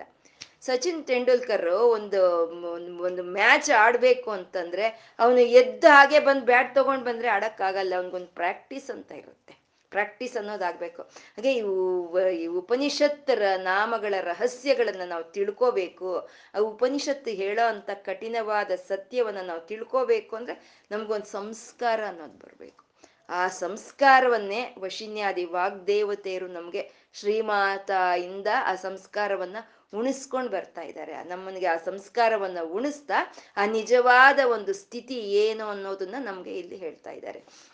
ಅಂದ್ರೆ ಲಲಿತಾ ಸಹಸ್ರನಾಮ ಅನ್ನೋದು ಅಷ್ಟು ಉಪನಿಷತ್ ಸತ್ಯಗಳನ್ನ ತೋರಿಸೋ ಅಂತದ್ದು ಹೌದು, ಉಪಾಸನಾ ರಹಸ್ಯಗಳನ್ನು ತೋರಿಸೋ ಅಂತದ್ದು ಹೌದು. ಅಂದ್ರೆ ಬ್ರಹ್ಮವಿದ್ಯೆ ಉಪಾಸನಾ ನಾಮಗಳು ಅಂದ್ರೆ ನಮ್ಗೆ ಧರ್ಮ ಅರ್ಥ ಕಾಮಗಳನ್ನು ಕೊಡುವಂತಹದ್ದು. ಅಷ್ಟಿದ್ರೆ ಸಾಲಲ್ಲ, ಮೋಕ್ಷ ಬೇಕು. ಆ ಮೋಕ್ಷವನ್ನು ಕೊಡೋ ಅಂತದ್ದು ನಮ್ಗೆ ಲಲಿತಾ ಸಹಸ್ರನಾಮ ಶ್ರೀವಿದ್ಯೆ ಅನ್ನೋದು. ಇಲ್ಲ ಅಂದ್ರೆ ಇದನ್ನು ಶಂಕರರು ಯಾಕೆ ಇಟ್ಕೊಳ್ತಾರೆ? ಪ್ರಸ್ಥಾನತ್ರಯಂ ಅಂದ್ರೆ ಉಪನಿಷತ್ತುಗಳು, ಬ್ರಹ್ಮಸೂತ್ರಗಳು, ಭಗವದ್ಗೀತೆಗೆ ಒಂದು ಭಾಷ್ಯವನ್ನು ಬರೆದು ಒಂದು ಅಹಂ ಬ್ರಹ್ಮಾಸ್ಮಿ ಅಂತ ಮಹಾವಾಕ್ಯವನ್ನು ಕೊಟ್ಟಂತ ಅಜೀವನ್ ಮುಕ್ತನೋ ಪರಮ ಭಕ್ತನೋ ಯಾಕೆ ಇಟ್ಕೊಳ್ತಾರೆ ಅವರು ಈ ಲಲಿತಾ ಸಹಸ್ರನಾಮನ? ಅಂತ ಸ್ಥಿತಿಗೆ ಹೋಗಿ ಈ ತಂತ್ರವಿದ್ಯೆಗೆ ಬರ್ತಾರ? ಶ್ರೀವಿದ್ಯೆ ಎಷ್ಟಿದ್ರು ತಂತ್ರವಿದ್ಯೆನೇ ಇದು. ಸ್ವತಂತ್ರಂ ತೇ ತಂತ್ರಂ ಅಂತ ಹೇಳಿದ್ದಾರೆ. ಹಾಗೆ ತಂತ್ರವಿದ್ಯೆಗೆ ಯಾಕೆ ಬಂದ್ರು ಅಂದ್ರೆ ಅಲ್ಲಿ ಉಪನಿಷತ್ತುಗಳು, ಭಗವದ್ಗೀತೆ, ಬ್ರಹ್ಮಸೂತ್ರಗಳು ಏನ್ ಹೇಳಿದೆಯೋ ಎಲ್ಲ ನಮ್ಗೆ ಲಲಿತಾ ಸಹಸ್ರನಾಮ ಅಂದ್ರೆ ಈ ಶ್ರೀವಿದ್ಯೆ ನಮ್ಗೆ ಹೇಳ್ತಾ ಇದೆ. ಹಾಗಾಗಿ ಈ ಶ್ರೀವಿದ್ಯೆಯನ್ನ ಶಂಕರರು ಹಿಡ್ಕೊಂಡಿರೋ ಅಂತದ್ದು. ಯಾಕೆ ಪಾರ್ವತಿ ಅಷ್ಟು ಚೆನ್ನಾಗಿರೋ ನಾಮ ಅದ್ ಹೇಳೋವಾಗ ಇಷ್ಟು ಉಪೋದ್ಘಾತ ಯಾಕೆ ಅಂತಂದ್ರೆ, ಈ ಉಪೋದ್ಘಾತ ಇದ್ರೇನೆ ನಮ್ಗಿನ್ ಮುಂದೆ ಬರೋ ಅಂತ ಒಂದು ನಾಮಗಳು, ಉಪ ಉಪನಿಷತ್ತು ನಾಮಗಳು ನಮ್ಗೆ ಅರ್ಥ ಆಗುವಂತಹದ್ದು. ಪಾರ್ವತಿ ಅಂದ್ರೆ ಮೇಲ್ನೋಟಕ್ಕೆ ಯಾರಿಗಾದ್ರೂ ಅನ್ಸೋದು ಪರ್ವತರಾಜನ ಮಗಳು ಪಾರ್ವತಿ ಅಂತ ಅನ್ಸುತ್ತೆ, ಇದು ಯಾರಿಗಾದ್ರೂ ಅನ್ಸುತ್ತೆ ಇದು. ಆದ್ರೆ ಪರ್ವತನ ರಾಜನ ರಾಜನ ಮಗಳು ಪಾರ್ವತಿ ಅಂತ ಹೇಳಿ ಸುಮ್ಮನೆ ಇದ್ರೆ ಪಾರ್ವತಿ ಒಪ್ಪಲ್ವಂತೆ, ಅವಳಿಗೆ ಇಷ್ಟ ಆಗಲ್ವಂತೆ. ಯಾಕೆಂದ್ರೆ ಪರ್ವತರಾಜನ ಮಗಳಾಗಿ ಬರೋಕ್ಕಿನ್ನ ಮುಂಚೆ ನಾನು ಪಾರ್ವತಿ ಅಲ್ವಾ ಅಂತ ಕೇಳ್ತಾಳೆ. ಪರ್ವತರಾಜನ ಮಗಳಾಗಿ ಬರೋದಕ್ಕೂ ಮುಂಚೆನೂ ಅಮ್ಮನವ್ರು ಪಾರ್ವತಿನೇ, ಅದು ಉಪನಿಷತ್ತುಗಳೇ ಹೇಳೋ ಅಂತದ್ದು. ಉಮಾ ಹೈಮವತಿ ಬಹುಶೋಭಮಾನ ಅಂತ, ಹೈಮವತಿ ಅಂದ್ರೆ ಹಿಮವಂತ ರಾಜನ ಮಗಳು ಹೈಮವತಿ ಅಂತ, ಪರ್ವತರಾಜನ ಮಗಳು ಪಾರ್ವತಿ ಅಂತ. ಅಂದ್ರೆ ಎರಡು ಒಂದೇ. ಅಂದ್ರೆ ಪಾರ್ವತಿ ಅನ್ನೋದು ಉಪನಿಷತ್ತುಗಳು ಪ್ರತಿಪಾದನೆ ಮಾಡಿದಂತ ನಾಮ, ಅಂದ್ರೆ ಕಟುಸತ್ಯ, ಕಟುಸತ್ಯವನ್ನು ತೋರಿಸೋ ಅಂತ ನಾಮ ಪಾರ್ವತಿ ನಾಮ ಅಂತ ಹೇಳೋದು. ಅಂದ್ರೆ ಬ್ರಹ್ಮ ವಿದ್ಯಾ ಸ್ವರೂಪಿಣಿ ಪಾರ್ವತಿ ದೇವಿ. ಕಟು ಅಂದ್ರೆ ಯಾರು? ಪರಬ್ರಹ್ಮನೇ. ಅವನನ್ನು ತೋರಿಸೋ ಅಂತದ್ದೇ ಬ್ರಹ್ಮವಿದ್ಯೆ. ಆ ಬ್ರಹ್ಮವಿದ್ಯಾ ಸ್ವರೂಪಿಣಿ ಪಾರ್ವತಿ ಅಂತ. ಇದು ದೇವತೆಗಳಿಗೆಲ್ಲರನ್ನು ಕೂಡಿಸ್ಕೊಂಡು ಪಾರ್ವತಿ ದೇವಿ ಆ ದೇವಿ ಭಾಗವತವನ್ನು ಹೇಳಿದ್ಲಂತೆ, ಬ್ರಹ್ಮವಿದ್ಯೆಯನ್ನ ಕೊಟ್ಲಂತೆ ಅಂತ ಉಪನಿಷತ್ತುಗಳ ಹೇಳಿದೆ ಅಂತ. ಅಂದ್ರೆ ಪರಬ್ರಹ್ಮ ಸ್ವರೂಪಿಣಿ ಪಾರ್ವತಿ ಅಂತ ಅಂದ್ರೆ ಆ ಪರಬ್ರಹ್ಮನ್ಗೂ ಪರಬ್ರಹ್ಮನ ವಿದ್ಯೆಗೂ ಯಾವುದು ಭೇದ ಇಲ್ಲ. ಅಂದ್ರೆ ಪರಬ್ರಹ್ಮಳೆ ಪಾರ್ವತಿ ದೇವಿ ಅಂತ. ಇಲ್ಲಿಗೆ ಎರಡು ಅರ್ಥ ಆಯ್ತು, ಪರ್ವತರಾಜನ ಮಗಳು ಅಂತಾಯಿತು, ಪರ ಬ್ರಹ್ಮವಿದ್ಯಾ ಸ್ವರೂಪಿಣಿ ಅಂತ ಆಯ್ತು. ಉಪನಿಷತ್ತುಗಳು ಪಾರ್ವತಿ ಅಂದ್ರೆ ಏನ್ ಹೇಳುತ್ತೆ ಅಂದ್ರೆ ಕೂಟಸ್ಥ ಮಚಲಂ ಧ್ರುವಂ ಅಂತ ಹೇಳುತ್ತೆ. ಕೂಟಸ್ಥ ಮಚಲಂ ಧ್ರುವಂ ಅಂದ್ರೆ ಕೂಟಸ್ಥಂ ಅಂದ್ರೆ ಈ ಶರೀರ, ಎಷ್ಟು ಮೂರು ಕೂಟಗಳಿಂದ ಸೇರಿ ಇರೋ ಅಂತದ್ದು ಈ ಶರೀರ. ತಲೆಯಿಂದ ಕಂಠದ ಭಾಗ, ಕಂಠದಿಂದ ಕಟಿ ಭಾಗ, ಕಟಿದಿಂದ ಪಾದಗಳ ಭಾಗ, ಇವು ಮೂರು ಕೂಟಗಳಾಗಿ ಇದೆ. ಇದು ಕೂಟಸ್ಥ. ಈ ಈ ಶರೀರದಲ್ಲಿ ಕದಲ್ದಲ್ಲೇ ಕೂತಿರೋದು ಯಾವುದು? ಆತ್ಮ. ಆತ್ಮ ಕದಲ್ದಲ್ಲೇ ಕೂತಿ ಅಂದ್ರೆ ಆತ್ಮಸ್ವರೂಪಿಣಿ ನಮ್ಮ ಆತ್ಮ ಅಂತ ನಾವು ಏನ್ ಅನ್ಕೊಳ್ತಾ ಇದ್ದೀವೋ ಅದೇ ಪಾರ್ವತಿ ಅಂತ ಹೇಳೋದು, ಪಾರ್ವತಿ ಅಂತ. ಮತ್ತೆ ಪಾರ್ವತಿ ಅಂತ ಅಂದ್ರೆ ಪರ್ವಗಳಲ್ಲಿ ಹರಿಯೋಳು ಪಾರ್ವತಿ ಅಂತ, ಪರ್ವಗಳಲ್ಲಿ ಹರಿಯೋಳು. ಪರ್ವಗಳು ಅಂತ ಅಂದ್ರೆ ಭಾಗ ಆದಂಗೆ ಕಾಣಿಸುತ್ತೆ ಅಷ್ಟೇ, ಆದ್ರೆ ಭಾಗ ಆಗಿರಲ್ಲ. ಇವಾಗ ಒಂದು ಮಹಾಭಾರತ ಹದಿನೆಂಟು ಪರ್ವಗಳು ಅಂತ ನಾವು ಹೇಳ್ತೀವಿ. ಹದಿನೆಂಟು ಪರ್ವಗಳು ಮಹಾಭಾರತ ಮಹಾಭಾರತ ಅಂದ್ರೆ ಅದೇನು ಭಾಗಗಳಾಗಿ ಹೋಗೋಗಿದೆಯಾ? ಅದು ಭಾಗಗಳಾಗಿ ಬೇರೆ ಬೇರೆ ಹಾಗಿದ್ರೆ ಖಂಡ ಅಂತ ಹೇಳ್ತಿದ್ರು. ಪರ್ವ ಅಂತ ಹೇಳಿದ್ರು ಅಂದ್ರೆ ಒಂದಕ್ಕೊಂದು ಸಂಬಂಧ ಇರುತ್ತೆ, ಒಂದೇ ಆಗಿರುತ್ತೆ. ಹದಿನೆಂಟು ಪರ್ವಗಳು ಸೇರಿದ್ರೆ ಒಂದೇ ಮಹಾಭಾರತ ಅಂತ ಹೇಳೋದು. ಅದೇ ರೀತಿ ಪರ್ವಗಳಾಗಿ ಇರೋ ಅಂತದ್ದು ಅಂದ್ರೆ ಕಬ್ಬು, ಕಬ್ಬಿನ ಜಲ್ಲೆ ಅದು ಹೇಗಿರುತ್ತೆ? ಗೆಣ್ಣು ಗೆಣ್ಣು ಗೆಣ್ಣು ಭಾಗಗಳಾಗಿ ಭಾಗಗಳಾಗಿ ಇರುತ್ತೆ. ಅದು ಮತ್ತೆ ಬಿದಿರುನು ಹಾಗೆ ಇರುತ್ತೆ, ಭಾಗಗಳಾಗ ಕಾಣಿಸುತ್ತೆ ಅಷ್ಟೇ ಅದು, ಆದ್ರೆ ಅದು ಭಾಗಗಳಲ್ಲ, ಅಲ್ಲೆಲ್ಲ ಸೇರಿ ಒಂದೇನೆ ಅದು. ಅಂದ್ರೆ ಆ ಒಂದೇ ಭಾಗಗಳಾಗಿ ಇರೋ ಅಂತ ಅದ್ರಲ್ಲಿ ಹರಿಯೋ ಅಂತ ಒಂದು ರಸ ಇದೆ, ಅದನ್ನೇ ಪಾರ್ವತಿ ಅಂತ ಹೇಳಿದ್ರೆ ಪರ್ವಗಳಲ್ಲಿ ಯಾರು ಹರಿತಾ ಇದ್ದಾಳೋ ಅವಳು ಪಾರ್ವತಿ ಅಂತ ಹೇಳೋದು. ಈ ಕಬ್ಬಿನ ಜಲ್ಲೆ ಅನ್ನೋದು ಅದು ಎಲ್ಲೋ ಇಲ್ಲ, ನಮ್ಮ ಶರೀರವೇ ಕಬ್ಬಿನ ಜಲ್ಲೆ. ನಾವು ಪದ್ಮಾಸನವನ್ನು ಹಾಕಿ ಕೂತ್ಕೊಂಡ್ರೆ ನಮ್ಮ ಮೂಲಾಧಾರದಿಂದ ಆಜ್ಞಾಚಕ್ರದವರೆಗೂ ಇರೋಂಥದ್ದನ್ನೇ ಕಬ್ಬಿನ ಜಲ್ಲೆ. ಅದರಲ್ಲಿ ಇರೋಂಥ ಭಾಗಗಳು ಭಾಗಗಳಾಗಿ ಕಾಣಿಸ್ತಾ ಇರೋಂಥ ಪರ್ವಗಳು ಅವು ಯಾವುವು ಅಂದ್ರೆ ಮೂಲಾಧಾರ, ಸ್ವಾದಿಷ್ಠಾನ, ಮಣಿಪೂರ, ಅನಾಹತ, ವಿಶುದ್ಧ, ಆಜ್ಞಾ ಚಕ್ರಗಳು. ಈ ಆರು ಚಕ್ರಗಳು ಅಂದ್ರೆ ಇವೇನ್ ಭಾಗಗಳಾಗೋಗಿದೆಯಾ? ಈ ಶರೀರವನ್ನೇನು ಖಂಡ ಖಂಡ ಮಾಡಿದೀಯಾ ಅಂದ್ರೆ ಭಾಗಗಳಾಗಿ ಕಾಣಿಸುತ್ತೆ ಹೊರ್ತು ಇದೆಲ್ಲ ಸೇರಿದ್ರೆ ಒಂದೇ ಕಬ್ಬಿನ ಜೆಲ್ಲಿ ಅಂತ. ಈ ಷಟ್ಚಕ್ರಗಳ ಮೂಲಕ ಹರಿತಾ ಇರೋ ಅಂತ ಆ ಕುಂಡಲಿನೇ ಪಾರ್ವತಿ ಅಂತ. ಪರ್ವಗಳಲ್ಲಿ ಹರಿತಾ ಇರುವಂತ ಅವಳು ಪಾರ್ವತಿ ಅಂತ, ಷಟ್ಚಕ್ರಗಳ ಮೂಲಕ ಹರಿತಾ ಇದ್ದಾಳೆ ಅಂತಂದ್ರೆ ಕುಂಡಲಿನಿ ಶಕ್ತಿ ಸ್ವರೂಪಿಣಿ ಅಂತ ಆಯ್ತು. ಎಷ್ಟಾಯ್ತು? ಪರ್ವತರಾಜ ಜನ್ಮಗಳಾಯ್ತು, ಬ್ರಹ್ಮವಿದ್ಯಾ ಸ್ವರೂಪಿಣಿ ಆಯ್ತು, ಆತ್ಮಸ್ವರೂಪಿಣಿ ಆಯ್ತು, ಕುಂಡಲಿನಿ ಸ್ವರೂಪಿಣಿ ಅಂತಿದ್ದಾರೆ. ಮತ್ತೆ ಈ ತ್ರಿಕೋಣ ಮೊದಲು ಬಿಂದುವಾದ್ಮೇಲೆ ಬರುವಂತ ತ್ರಿಕೋಣ, ಅದರಲ್ಲಿ ಇರೋದೇನು? ಇಚ್ಛಾ ಜ್ಞಾನ ಕ್ರಿಯಾಶಕ್ತಿಗಳು. ಇಚ್ಛಾ ಜ್ಞಾನ ಕ್ರಿಯಾಶಕ್ತಿಗಳು ಮೂರು ಬೇರೆ ಬೇರೆ ಆಗಿದ್ರು ಅದರಲ್ಲಿರೋದು ಒಂದೇ ಶಕ್ತಿ ಅಲ್ವಾ? ಅಂದ್ರೆ ಇಚ್ಛಾ ಜ್ಞಾನ ಕ್ರಿಯಾಶಕ್ತಿಗಳ ಅಲ್ಲಿ ಅರಿತಾ ಇರುವಂತ ಆ ಶಕ್ತಿನೇ, ಅದನ್ನೇ ಪಾರ್ವತಿ ಅಂತ ಹೇಳಿದ್ರು. ಇಚ್ಛಾ ಜ್ಞಾನ ಕ್ರಿಯಾಶಕ್ತಿಗಳಲ್ಲಿ ಹರಿತಾ ಇರುವಂತ ಆ ತಾಯಿ ಪಾರ್ವತಿ ಅಂತಂದ್ರು. ಇದು ಚಕ್ರರಾಜ ನಿಕೇತನ ಅಂತ ಹೇಳಿ ಯಾಕೆ ಪಾರ್ವತಿ ಅಂತ ಹೇಳಿದ್ರು ಅಂತಂದ್ರೆ ಅನುಬಂಧ ಇರುತ್ತೆ, ಒಂದಕ್ಕೊಂದಕ್ಕೆ ಅನುಬಂಧ ಇರುತ್ತೆ. ಚಕ್ರದಲ್ಲಿ, ಶ್ರೀಚಕ್ರದಲ್ಲಿ ಎಷ್ಟು ಆವರಣಗಳಿರುತ್ತೆ? ನವ ಆವರಣಗಳು ಇರುತ್ತೆ. ಆ ನವ ಆವರಣಗಳು ಭಾಗವಾಗಿರುವ ಕಾಣಿಸುತ್ತೆ ಅಷ್ಟೇ, ಆದ್ರೆ ಅದೆಲ್ಲ ಒಂದಕ್ಕೆ ಸೇರಿರೋ ಅಂತದೇ ಪರ್ವಗಳವು. ನವ ಪರ್ವಗಳಿಂದ ಕೂಡಿರೋದು ನವಚಕ್ರ. ಆ ನವ ಪರ್ವಗಳಲ್ಲಿ ಹರಿತಾ ಇರೋ ಅಂತ ಬಿಂದು ಸ್ವರೂಪಿಣಿಯಾದ ಅಮ್ಮನವರ ಒಂದು ಚೈತನ್ಯವನ್ನೇ ಪಾರ್ವತಿ ಅಂತ ಕರೆದ್ರು. ನೋಡಿ, ಪಾರ್ವತಿ ಅಂತಂದ್ರೆ ಎಷ್ಟು ಒಂದು ಅದ್ಭುತವಾದಂತ, ಎಷ್ಟು ಅರ್ಥಗಳಿಂದ ಕೂಡಿರೋ ಅಂತದ್ದು. ಅದಕ್ಕೆ ನವ ಪ ಒಂದು ಶ್ರೀಚಕ್ರರಾಜ ನಿಕೇತನ ಅಂತ ಹೇಳ್ತಾ ಪಾರ್ವತಿ, ಆ ಶ್ರೀಚಕ್ರದಲ್ಲಿ ಇರುವಂತ ನವಾವರಣಗಳಲ್ಲಿ ಪ್ರವಹಿಸ್ತಾ ಇರುವಂತ ಏಕವಾದ ಆ ಚೈತನ್ಯವನ್ನೇ ಪಾರ್ವತಿ ಅಂತಂದ್ರು. ಪದ್ಮನಯನ ಅಂತಿದ್ದಾರೆ.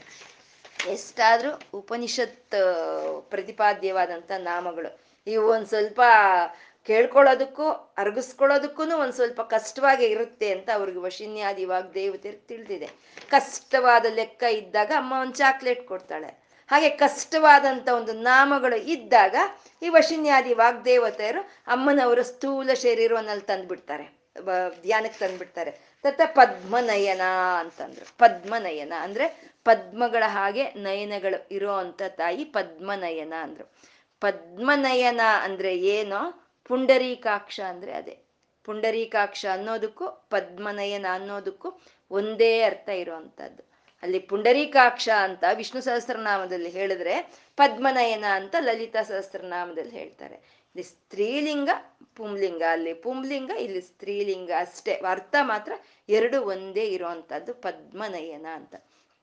ಪದ್ಮಗಳು ಅಂದ್ರೆ ಸೂರ್ಯಚಂದ್ರರಿಗೆ ಪದ್ಮ ಅಂತ ವೇದಗಳು ಹೇಳುತ್ತೆ. ಪದ್ಮ ಅಂತ ನಾವು ಯಾವುದನ್ನ ಹೇಳಿತೀವಿ ಹೇಳ್ತೀವಿ ವಿಕಸನೆ ಆಗ್ತಾ ವ್ಯಾಪಿಸ್ಕೊಳ್ಳೋ ಅಂತದನ್ನ ಪದ್ಮ ಅಂತೀವಿ ನಾವು. ಅದು ಮೊಗ್ಗಾಗಿರುತ್ತೆ, ಮೊಗ್ಗಾಗಿರೋದು ವಿಕಸ ವಿಕಸನೆ ಆಗುತ್ತೆ, ವಿಕಸನೆ ಆಗಿ ಆ ದಳಗಳೆಲ್ಲ ವ್ಯಾಪಿಸ್ಕೊಳ್ಳುತ್ತೆ. ಅದನ್ನ ನಾವು ಪದ್ಮ ಅಂತ ಹೇಳ್ತೀವಿ.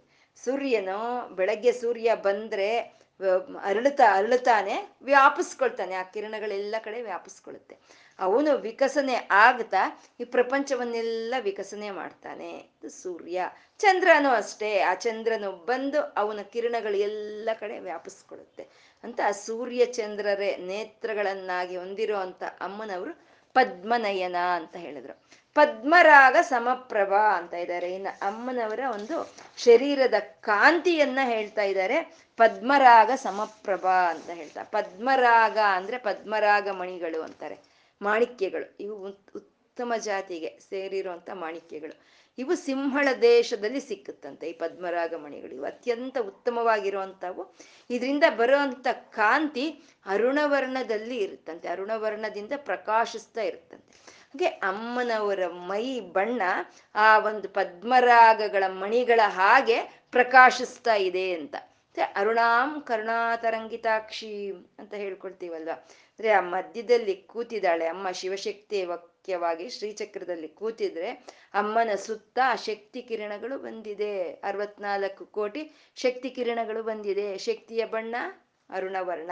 ಆ ಎಲ್ಲ ಕಿರಣಗಳು ಅರುಣವರ್ಣದಿಂದ ಇದೆ. ಆ ಅರುಣವರ್ಣದಿಂದ ಕ ಇರುವಂತ ಕಿರಣಗಳು ಸುತ್ತುವರೆದಿರುವಂತ ತಾಯಿ ಅರುಣವರ್ಣದಿಂದ ಪ್ರಕಾಶಿಸ್ತಾ ಇದ್ದಾಳೆ ಅಂತ ಪದ್ಮರಾಗ ಸಮಪ್ರಭಾ ಅಂತಂದ್ರು.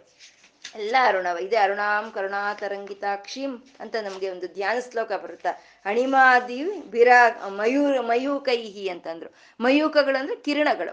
ಆ ಕಿರಣಗಳೆಲ್ಲ ಅರುಣವರ್ಣದ ಕಾಂತಿಯಿಂದ ಇರೋ ಅಂತ ಕಿರಣಗಳನ್ನೆಲ್ಲ ಸುತ್ತುವರಿಸಿ ಇರೋ ಅಂತ ತಾಯಿಯ ಮೈ ಬಣ್ಣ ಪದ್ಮರಾಗ ಸಮಪ್ರಭಾ, ಪದ್ಮರಾಗ ಸಮಪ್ರಭಾ ಅಂತ ಇದ್ದಾರೆ.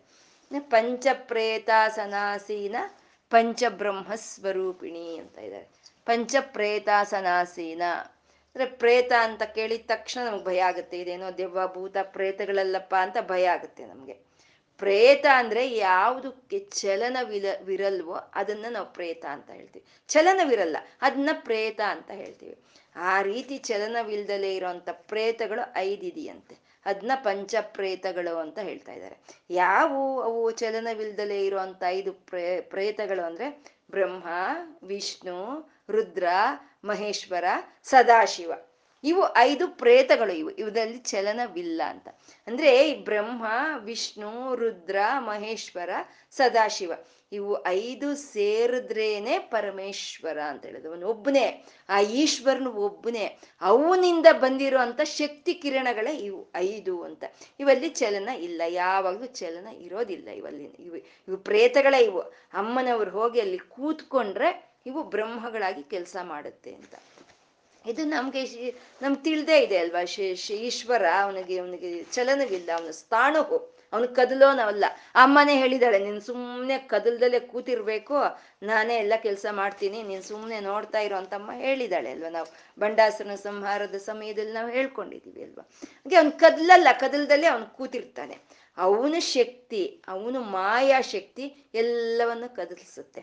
ಕದಲ್ದಲ್ಲೇ ಕೂತಿರುವಂಥ ಈ ಪ್ರೇತಗಳಲ್ಲಿ ಅಮ್ಮನವ್ರು ಹೋಗಿ ಕೂತ್ಕೊಂಡ್ರೆ ಆವಾಗ ಅವರು ಪಂಚಬ್ರಹ್ಮಗಳಾಗಿ ಕೆಲಸ ಮಾಡ್ತಾರೆ ಅಂತ. ಪಂಚಪ್ರೇತಾಸನಾಸೀನ ಪಂಚಬ್ರಹ್ಮ ಸ್ವರೂಪಿಣಿ ಅಂತ. ಇವಾಗ ನಾವು ನಮ್ಮ ಕಾಲುಗಳಲ್ಲಿ ಚೈತನ್ಯವಾಗಿದೆ ನಮ್ಮ ಕಾಲುಗಳು ಅಂತ ಹೇಳ್ಕೊಳ್ತೀವಿ. ನಮ್ಮ ಪಾದಗಳು ಚೈತನ್ಯ ಅಲ್ಲ, ಅವು ಜಡವೇ, ಅವು ಜಡವೇ. ಆ ನಮ್ಮ ಪಾದಗಳಲ್ಲಿ, ನಮ್ಮ ಕಾಲಗಳಲ್ಲಿ ಆ ಚೈತನ್ಯ ಅನ್ನೋದು ತುಂಬಿಕೊಂಡ್ರೆ ಆವಾಗ ನಮ್ಮ ಪಾದಗಳಿಗೆ ಶಕ್ತಿ ಅನ್ನೋದು ಬರುತ್ತೆ. ಆ ಶಕ್ತಿ ಬಂದಲ್ಲಿ ಕೂತ್ಕೊಳ್ಳೋವರೆಗೂ ಇದು ಜಡವೇ. ಆ ಶಕ್ತಿ ಬಂದಲ್ಲಿ ಕೂತ್ಕೊಂಡ್ರೆ ಈ ಕದಲ್ದಲ್ಲೇ ಇರೋವಂಥ ಪ್ರೇತಗಳು ಬ್ರಹ್ಮವಾಗಿ ಕೆಲಸ ಮಾಡುತ್ತೆ ಅಂತ. ನಮ್ಮ ಶರೀರನೂ ಅಷ್ಟೇ ಅಲ್ವಾ. ನಮ್ಮ ಶರೀರ ಅತ್ಯಂತ ಚೈತನ್ಯವಂತವಾಗಿದೆ, ನಮ್ಮ ಶರೀರ ಅತ್ಯಂತ ಶಕ್ತಿಯುತವಾಗಿದೆ, ನಮ್ಗೆ ತುಂಬ ಚೈತನ್ಯ ನಮಗೆ ಅಂತ ನಾವು ಹೇಳ್ಕೊಳ್ತಾ ಇರ್ತೀವಿ. ಆದರೆ ನಮ್ಮ ಶರೀರ ಜಡವೆ. ನಮ್ಮ ಶರೀರದಲ್ಲಿ ಇರುವಂಥ ಎಲ್ಲ ಭಾಗಗಳು ಜಡವೆ. ಇಲ್ಲಿ ಆ ಚೈತನ್ಯ ತುಂಬಿಕೊಂಡ್ರೆ ಆವಾಗ ಈ ಚಲನವಿಲ್ಲದಲೇ ಇರುವಂಥ ಶರೀರಕ್ಕೆ ಚಲನ ಬರುತ್ತೆ. ಅದೇ ಪಂಚಪ್ರೇತಾಸನಾಸೀನ ಪಂಚಬ್ರಹ್ಮ ಸ್ವರೂಪಿಣಿ ಅನ್ನೋದು. ಆ ಸತ್ ನಮ್ಮಲ್ಲಿ ಇದ್ರೆ ನಮ್ ನಾವು ಒಂದು ಸತ್ವವಂತವಾಗಿ ನಾವು ಕೆಲಸ ಮಾಡ್ತೀವಿ. ಆ ಸತ್ತು ಹೋದ್ರೆ ಸತ್ತು ಹೋಗಿದ್ದಾರೆ ಅಂತ ಹೇಳ್ತೀವಿ. ಅಂದ್ರೆ ಅದಿರಬೇಕು, ಅದು ಇದ್ರೆ ಬ್ರಹ್ಮ, ಅದು ಇಲ್ದಿದ್ರೆ ಪ್ರೇತ ಅಂತ. ಅಂದ್ರೆ ಶಿವನಿಗಾದ್ರೂ ಆ ಶಕ್ತಿ ಸಂಯೋಜನೆ ಆದ್ರೇನೆ ಅವನು ಪರಬ್ರಹ್ಮನಾಗಿ ಕೆಲಸ ಮಾಡೋದಕ್ಕೆ ಸಾಧ್ಯ ಆಗುತ್ತೆ. ಇದನ್ನೇ ಸೌಂದರ್ಯ ಲಹರಿಯಲ್ಲಿ ಮೊದಲನೇ ಶ್ಲೋಕದಲ್ಲೇ ಹೇಳಿದ್ರು. ನಚೇ ದೇವಂ ದೇವೋ ನಕಲು ಕುಶಲ ಸ್ಪಂದಿತು ಮಪಿ ಅಂತ. ನನ್ನ ಅಮ್ಮನ ಒಂದು ಶಕ್ತಿ ದೇ ಶಕ್ತಿಯಾದ ನನ್ನ ಅಮ್ಮನ ಸಂಯೋಜನೆ ನಿನ್ಗಿಲ್ಲ ಅಂದ್ರೆ ನಿನ್ನ ಕದಲಲ್ಲಪ್ಪ ಅಂತ ಶಂಕರರು ಹೇಳಿದ್ದು. ಹಾಗೆ ಪಂಚಪ್ರೇತಾಸನಾಸೀನ ಪಂಚಬ್ರಹ್ಮ ಸ್ವರೂಪಿಣಿ, ಆ ಕದಲ್ದಲ್ಲೇ ಇರೋದ್ರಲ್ಲಿ ಆ ತಾಯಿಯ ಚೈತನ್ಯ ಸೇರ್ಕೊಂಡ್ರೆ ಆವಾಗ ಅದ್ರ ಕೆಲಸ ಅದು ಮಾಡುತ್ತೆ ಅಂತ. ಬ್ರಹ್ಮ, ವಿಷ್ಣು, ರುದ್ರ, ಮಹೇಶ್ವರ, ಸದಾಶಿವರಾದ್ರೂ ಸರಿ, ಅವರಲ್ಲಿ ಆ ಚಲನವಿರಲ್ಲ. ಆ ತಾಯಿ ಕೂತ್ಕೊಂಡಾಗ ಅದಕ್ಕೆ ಚಲನೆ ಅನ್ನೋದು ಬರುತ್ತೆ ಅಂತ ಪಂಚಪ್ರೇತಾಸನಾಸೀನ ಪಂಚಬ್ರಹ್ಮ ಸ್ವರೂಪಿಣಿ ಅಂತಂದು. ಇದಕ್ಕೆ ಇನ್ನೂ ಒಂದರ್ಥ ನಾವು ಹೇಳ್ಕೋಬೇಕಾಗಿದೆ ಇವಾಗ. ಇನ್ ಯಾಕೆ ಹೇಳ್ಕೋಬೇಕು ಇನ್ನೊಂದರ್ಥ ಮ ಮತ್ತೊಂದರ್ಥ ಅಂದರೆ ಇನ್ನು ಮುಂದೆ ಬರೋ ಅಂಥ ನಾಮಗಳು ಚಿನ್ಮಯಿ, ಪರಮಾನಂದ, ವಿಜ್ಞಾನ ಘನರೂಪಿಣಿ ಅಂತ ಹೋಗ್ತಾರೆ. ಅದಕ್ಕೆ ಎರಡು ಮೂರು ಅರ್ಥಗಳಿಲ್ಲ, ಒಂದೇ ಅರ್ಥ ಇರೋದು. ಆ ಉಪನಿಷತ್ ಅರ್ಥವೇ ನಮಗೆ ಗತಿ ಅಷ್ಟೇ, ಅಲ್ಲಿನ ಎರಡು ಮೂರು ಇದು ಇರೋದಕ್ಕೆ ಸಾಧ್ಯ ಇಲ್ಲ. ಅದು ಇದು ಪಂಚಕೋಶ ವಿದ್ಯೆ ಅಂತ ಹೇಳ್ತಾರೆ, ಪಂಚಕೋಶಗಳ ವಿದ್ಯೆ ಅಂತ ಹೇಳ್ತಾರೆ. ಈ ಪಂಚಕೋಶಗಳು ಎಲ್ಲಿದೆ? ಈ ಪಂಚಕೋಶಗಳಲ್ಲಿ ಚೈತನ್ಯ ಇಲ್ಲ, ಅವು ಪಂಚಬ್ರಹ್ಮಗಳಾಗಿ ಕೆಲಸ ಮಾಡುತ್ತೆ. ಎಲ್ಲಿದೆ ಈ ಪಂಚಕೋಶಗಳು? ಎಲ್ಲಿದೆ ಈ ಪಂಚಬ್ರಹ್ಮರು? ಎಲ್ಲಿದ್ದಾರೆ ಅಂತಂದ್ರೆ ಪಂಚಕೋಶ ಉಪಾಸನೆ ಅನ್ನೋದೇ ಉಪನಿಷತ್ತಲ್ಲಿ ಅತ್ಯಂತ ಒಂದು ಉದ್ಧೃತವಾಗಿ, ಅತ್ಯಂತ ವಿಸ್ತಾರವಾಗಿ ಹೇಳಿರುವಂಥದ್ದು. ಇದನ್ನ ವಿವೇಕ ಚೂಡಾಮಣಿಯಲ್ಲಿ ಶಂಕರರು ಅತ್ಯದ್ಭುತವಾಗಿ ಅವರು ಈ ಪಂಚಕೋಶ ವಿವೇಚನೆಯನ್ನ ಅವರು ಬರ್ದಿರೋ ಅಂತದ್ದಂತೆ. ಈ ಪಂಚಕೋಶಗಳು ಎಲ್ಲಿದೆ, ಈ ಪಂಚಬ್ರಹ್ಮರು ಎಲ್ಲಿದ್ದಾರೆ ಅಂದ್ರೆ, ಈ ಪಂಚಕೋಶಗಳು ನಮ್ಮ ಶರೀರದಲ್ಲೇ ಇದೆ. ಪಂಚಕೋಶಗಳು ನಮ್ಮ ಶರೀರದಲ್ಲಿ, ಅದೇ ಅನ್ನಮಯ ಅನ್ನ ಅನ್ನ ಅನ್ನಮಯ ಕೋಶ, ಪ್ರಾಣಮಯ ಕೋಶ, ಮನೋನ್ಮಯ ಕೋಶ, ವಿಜ್ಞಾನಮಯ ಕೋಶ, ಆನಂದಮಯ ಕೋಶ ಅಂತ ಹೇಳ್ತೀವಿ. ಎಲ್ಲ ಕೋಶಗಳು ಇವೆ. ಕೋಶಗಳು ಈ ಕೋಶಗಳಲ್ಲಿ ಇವೆಲ್ಲ ಕದಲಲ್ಲ. ಇವು ನಮ್ಗನ್ಸುತ್ತೆ, ನಮ್ಗೆ ಅನುಭವದಲ್ಲಿ ಏನನ್ಸುತ್ತೆ, ಈ ಪ್ರಾಣಮಯ ಕೋಶ, ಈ ವಿಜ್ಞಾನಮಯ ಕೋಶ, ಈ ಆನಂದಮಯ ಕೋಶ ಇವೆಲ್ಲ ಚೈತನ್ಯದಿಂದ ತುಂಬಿರೋವು, ಚೈತನ್ಯದಿಂದ ಕೂಡಿವೆ ಅಂತ ನಮ್ಗೆ, ಚೈತನ್ಯ ಭರಿತವಾಗಿದೆ ಅಂತ ನಮ್ಗನ್ಸುತ್ತೆ, ನಮ್ಗೆ ಒಂದು ಅನುಭವದಲ್ಲಿ. ಆದ್ರೆ ವಿಚಾರಣೆ ಮಾಡಿದ್ರೆ ಈ ಕೋಶಗಳಿಗಿಲ್ಲ ಚೈತನ್ಯ ಅನ್ನೋದು. ಈ ಕೋಶಗಳಲ್ಲಿ ಹರಿತಾ ಇರುವಂತ ಚೈತನ್ಯದಿಂದ ಇವಕ್ಕೆ ಕೋ ಚೈತನ್ಯ ಅದು ಬಂದಿದೆ ಅಂತ. ಇದು ನಮ್ಗೆ ಸ್ವಲ್ಪ ಅರ್ಥ ಆಗ್ಬೇಕು ಅಂತಂದ್ರೆ, ಒಂದು ಕೋಶ ಅಂದ್ರೆ ಒಂದು ಕೋಣೆ ಅಂತ ಅರ್ಥ, ಒಂದು ರೂಮ್ ಅಂತ ಅರ್ಥ. ಒಂದು ರೂಮಿನ ಬಾಗಿಲಲ್ಲಿ ನಮ್ಗೆ ಬೆಳಕು ಕಾಣಿಸ್ತಾ ಇದೆ, ಆ ರೂಮಿನ ಬಾಗಿಲಲ್ಲಿ ಬೆಳಕು ಕಾಣಿಸ್ತಾ ಇದೆ, ನಾವು ರೂಮ್ ಬೆಳಕಾಗಿದೆ ರೂಮು ಅಂತ ನಾವು ಅನ್ಕೊಳ್ತೀವಿ. ಹೋಗಿ ನೋಡಿದ್ರೆ ಎದುರುಗಡೆ ಗೋಡೆಗೂ ಬೆಳಕಿದೆ, ಈ ಕಡೆ ಗೋಡೆನಲ್ಲೂ ಬೆಳಕಿದೆ, ಅಲ್ಲಿರೋ ಕಿಟಕಿ ಬಾಗಿಲುಗಳು ಎಲ್ಲಾ ಬಾಗಿಲಿಗೂ ಬೆಳಕಿದೆ. ನಾವೇನ್ ಅನ್ಕೊಳ್ತೀವಿ, ಬೆಳಕಾಗಿದೆ ಒಂದು ಆ ರೂಮ್ ಅಂತ ನಾವು ಅನ್ಕೊಳ್ತೀವಿ. ಆದ್ರೆ ರೂಮ್ ಬೆಳಕಾಗಿದೆಯಾ? ಆ ಬೆಳಕು ರೂಮ್ದಲ್ಲ. ಅದನ್ನೇ ನಾವು ತಲೆ ಎತ್ತಿ ಎಲ್ಲಿಂದ ಬರ್ತಾ ಇದೆ ಅಂತ ನೋಡಿದ್ರೆ ಆ ಮೇಲ್ಗಡೆ ಇರುತ್ತೆ ಆ ಬಲ್ಬು, ಅಥವಾ ಕಿಟಕಿಯಿಂದ ಸೂರ್ಯನ ಕಿರಣಗಳು ಬರ್ತಾ ಇರುತ್ತೆ. ಅಲ್ಲಿಂದ ಬಂದಂತ ಒಂದು ಕಿರಣಗಳಿಂದ, ಆ ಬಲ್ಬಿಂದ ಬರ್ತಾ ಇರುವಂತ ಲೈಟಿಂದ ಈ ಒಂದು ರೂಮು ಸಂಪೂರ್ಣ ಒಂದು ಬೆಳಕಾಗಿದೆಯೇ ಹೊರತು ಈ ರೂಮ್ದಲ್ಲ ಬೆಳಕು ಅನ್ನೋದು. ಅಂದ್ರೆ ಈ ಪಂಚಕೋಶಗಳಲ್ಲಿ ಚೈತನ್ಯ ಅನ್ನೋದು ಇದೆ, ಆದ್ರೆ ಈ ಪಂಚಕೋಶಗಳಿಗೂ ಚೈತನ್ಯ ಅನ್ನೋದು ಎಲ್ಲಿಂದ ಬರ್ತಾ ಇದೆ ಅನ್ನೋದನ್ನ ನಾವು ಗ್ರಹಿಸ್ಕೋಬೇಕು. ಈ ಪಂಚಕೋಶಗಳಲ್ಲಿ ಯಾವುದು ಚೈತನ್ಯ ಇಲ್ಲ, ಇವು ಪ್ರೇತಗಳೇ. ಈ ಪ್ರೇತಗಳೇ ಪಂಚಬ್ರಹ್ಮಗಳಾಗಿ ಕೆಲಸ ಮಾಡಬೇಕು ಅಂತಂದ್ರೆ ಅದು ಆ ಚೈತನ್ಯ ಅನ್ನೋದು ಎಲ್ಲಿಂದ ಬರ್ತಾ ಇದೆ ಅಂತ ನಾವು ನೋಡ್ಕೋಬೇಕು. ಇದು ಒಬ್ಬ ಗುರುಗಳ ಹತ್ರ ಒಬ್ಬ ಶಿಷ್ಯನು ಕೇಳದ್ನಂತೆ, ಪರಬ್ರಹ್ಮ ಅಂದ್ರೆ ಏನು, ದೇವರು ಅಂದ್ರೆ ಏನು ಅಂತ ಶಿಷ್ಯ ಕೇಳದ್ನಂತೆ ಗುರುಗಳ ಹತ್ರ ಹೋಗಿ. ಹೇಳಿದ್ರೆ, ಎಲ್ಲ ನಾನು ಹೇಳೋದಲ್ಲ, ನೀನು ಹೋಗಿ ವಿಚಾರಣೆ ಮಾಡು, ಎಲ್ಲ ಗುರುಗಳ ಮೇಲೆ ಭಾರ ಎಲ್ಲ ಗುರುಗಳ ಮೇಲೆ ಹಾಕೋದಲ್ಲ, ಹೋಗಿ ವಿಚಾರಣೆ ಮಾಡು, ನಿನ್ಗೆ ತಿಳಿಯುತ್ತೆ ಪರಬ್ರಹ್ಮ ಅಂದ್ರೆ ಏನು, ದೇವರು ಅಂದ್ರೆ ಏನು ಅನ್ನೋದು ನಿನ್ಗೆ ಅರ್ಥ ಆಗುತ್ತೆ. ಆದ್ರೆ ನಿನ್ಗೊಂದು ಕ್ಲೂ ಕೊಡ್ತೀನಿ ನಾನು, ಯಾವುದ್ರಿಂದ ಇಂದ ಎಲ್ಲ ಇದೆಯೋ ಅದೇ ದೇವರು ಅಂತ ನೀನ್ ಹೋಗಿ ವಿಚಾರಣೆ ಮಾಡ್ಕೊಂಡ್ ಬಾ ಅಂತ ಕಳಿಸಿದ್ನಂತೆ. ಅವನು ಹೋಗ್ದ, ಓದಿ ಹೋಗಿ ಕೂತ್ಕೊಂಡ, ತಪಸ್ ಮಾಡ್ದ. ಗುರುಗಳೇನ್ ಹೇಳಿದ್ರು, ಯಾವ್ದ್ರಿಂದ ಎಲ್ಲ ಇದೆಯೋ ಅದು ದೇವ್ರು ಅಂತ ಹೇಳಿದ್ರು. ತಪಸ್ ಮಾಡ್ತಾ ಮಾಡ್ತಾ ಅವನ್ಗೆ ಅನ್ಸ್ತು, ಹೌದು ಈ ಶರೀರ ಯಾವ್ದ್ರಿಂದ ಇದೆ, ಅನ್ನದಿಂದ ಇದೆ. ಓಹೋ, ಅನ್ನನೇ ಬ್ರಹ್ಮ ಅಂದ್ರ ಅನ್ನಂ ಪರಬ್ರಹ್ಮಂ, ಅನ್ನ ಬ್ರಹ್ಮ ಅಂತ ಬಂದ. ಮುಂದೆ ಗುರುಗಳೇ ನಂಗೆ ತಿಳಿಯಿತು, ಅನ್ನವೇ ಬ್ರಹ್ಮ ಅಂತ ಹೇಳ್ದ. ಹೇಳ್ದಾಗ ಗುರುಗಳು ನಕ್ಕದ್ರಂತೆ. ಸರಿ, ನೀನ್ ಹೇಳಿದ್ದೇನು ಸುಳ್ಳು ಅಂತ ನಾನೇನ್ ಹೇಳಲ್ಲ, ಅನ್ನ ಬ್ರಹ್ಮನೇ, ಆದ್ರೆ ಅದೇ ಸತ್ಯ ಅಲ್ಲ, ಇನ್ನೂ ಹೋಗಿ ಯೋಚನೆ ಮಾಡ್ಕೊಂಡ್ ಬಾ ಅಂದ್ರಂತೆ. ಸರಿ, ಅವನ್ ಹೋದ, ಹೋಗಿ ಯೋಚನೆ ಮಾಡ್ದ, ಅದನ್ನೇ ಇಡ್ಕೊಂಡ. ಗುರುಗಳು ಏನ್ ಹೇಳಿದ್ದಾರೆ, ಎಲ್ಲದಕ್ಕೂ ಯಾವ್ದು ಆಧಾರವೋ ಅದನ್ನ ಅದ್ರ ಅದ ಅದೇ ದೇವ್ರು ಅಂತ ಹೇಳಿದಾರೆ, ಅದನ್ನೇ ಹಿಡ್ಕೊಂಡ. ಇವಾಗ ಅನ್ನಕ್ಕೆ ಆಧಾರ ಯಾವ್ದಿದೆ, ಪ್ರಾಣ. ಈ ಪ್ರಾಣ ಇರೋದಕ್ಕೆ ಅಲ್ವಾ ಅನ್ನ ತಿನ್ನೋದು ನಾನು, ಈ ಪ್ರಾಣ ಅಂತ ಹೇಳಿ ಮತ್ತೆ ಬಂದ. ಪ್ರಾಣಂ ಬ್ರಹ್ಮ ಅಂತ, ಪ್ರಾಣ ಬ್ರಹ್ಮ ಅಂತ ಹೇಳ್ದೆ, ಈ ಪ್ರಾಣವೇ ಬ್ರಹ್ಮ ಅಂತ ಹೇಳ್ದ. ಅಂದ್ರೆ ಅದೂ ಸರಿನೇ, ಆದ್ರೆ ಅದೇ ನಿಜ ಅಲ್ಲ, ಹೋಗು ಇನ್ನೊಂದ್ ಸ್ವಲ್ಪ ಯೋಚನೆ ಮಾಡ್ಕೊಂಡ್ಬ ಹೋಗು. ಹೋಗ್ದು ಹೋಗ್ತಿದ್ರೆ ಅವನಿಗೆ ಯೋಚನೆ ಮಾಡ್ತಾ ಅಂದ್ರೆ ಮನಸ್ಸು ಅನಿಸ್ತು. ಮನಸ್ಸಿಂದಾನೇ ಅಲ್ವಾ ಇದೆಲ್ಲ ತಿಳಿತಾ ಇರೋದು, ಅನ್ನ ತಿಳಿದ್ರು ಪ್ರಾಣ ತಿಳಿದ್ರು ಎಲ್ಲವೂ ಮನಸ್ಸಿಂದಾನೇ ತಿಳಿತಾ ಇದೆ ಅಂತ ಹೇಳಿ ಅವನು ಮನಸ್ಸು ಮನಸ್ಸೇ ಬ್ರಹ್ಮ ಅಂತ ಅವನು ಬಂದು ಹೇಳ್ದ. ಹೇಳ್ದೆ, ಹೋಗು ಇನ್ನೊಂದ್ಸಲಿ ಹೋಗು ಯೋಚನೆ ಮಾಡ್ಕೊಂಡು ಬಾ ಹೋಗು. ಅವನು ಹೋದ, ಯೋಚನೆ ಹೇಗ್ ರೀತಿ ಯೋಚನೆ ಮಾಡ್ಬೇಕು ನಾನು, ಇದೆಲ್ಲ ಹೇಗ್ ತಿಳಿತಾ ಇದೆ, ಇನ್ನು ಮುಂದೆ ಹೇಗ್ ತಿಳಿಬೇಕು ನನ್ಗೆ, ಬುದ್ಧಿಯಿಂದ ತಿಳಿತಾ ಇದೆ ಅನ್ಕೊಂಡು, ಓಹೋ ವಿಜ್ಞಾನವೇ ಬ್ರಹ್ಮ ಅಂತ ಹೇಳಿ ಬಂದ. ವಿಜ್ಞಾನ ಬ್ರಹ್ಮ ಅನ್ಕೊಂಡು ಬಂದ. ಬಂದ್ರೆ ಅವಾಗ ಸರಿ, ತುಂಬಾ ಸಂತೋಷ ಆಯ್ತು ನನ್ಗೆ, ತುಂಬಾ ಹತ್ರಕ್ಕೆ ಬಂದಿದೀಯಾ, ಆದ್ರೆ ಇನ್ನೂ ಒಂದ್ ಸ್ವಲ್ಪ ನೀನು ಇದಾಗಿ ಯೋಚನೆ ಮಾಡು ಅಂದ್ರೆ ಅವನಿಗೆ ತಕ್ಷಣ ತಿಳಿಯಿತಂತೆ. ಓಹೋ ಆನಂದ, ಆನಂದವೇ ಬ್ರಹ್ಮ ಅಂತ ಹೇಳದ್ನಂದ್ರೆ. ಅಂದ್ರೆ ಮನಸ್ಸು ಬ್ರಹ್ಮ, ಒಂದು ಅನ್ನ ಬ್ರಹ್ಮ, ಅನ್ನಕ್ಕೆ ಆಧಾರವಾಗಿರುವಂತದ್ದು ಪ್ರಾಣ ಬ್ರಹ್ಮ, ಪ್ರಾಣಕ್ಕೆ ಆಧಾರವಾಗಿರುವಂತದ್ದು ಹ್ಮ್ ವಿಜ್ಞಾನ ಮನಸ್ಸು ಮನಸ್ಸಿಗೆ ಆಧಾರವಾಗಿರುವಂತಹದ್ದು ವಿಜ್ಞಾನ, ವಿಜ್ಞಾನಕ್ಕಾಧಾರ ಆನಂದ, ಆನಂದವೇ ಬ್ರಹ್ಮ ಅಂತ ಹೇಳಿದಂತೆ. ಅಂದ್ರೆ ಪಂಚಬ್ರಹ್ಮಗಳನ್ನ ಅವನಲ್ಲಿ ತೋರಿಸ್ತಾನೆ.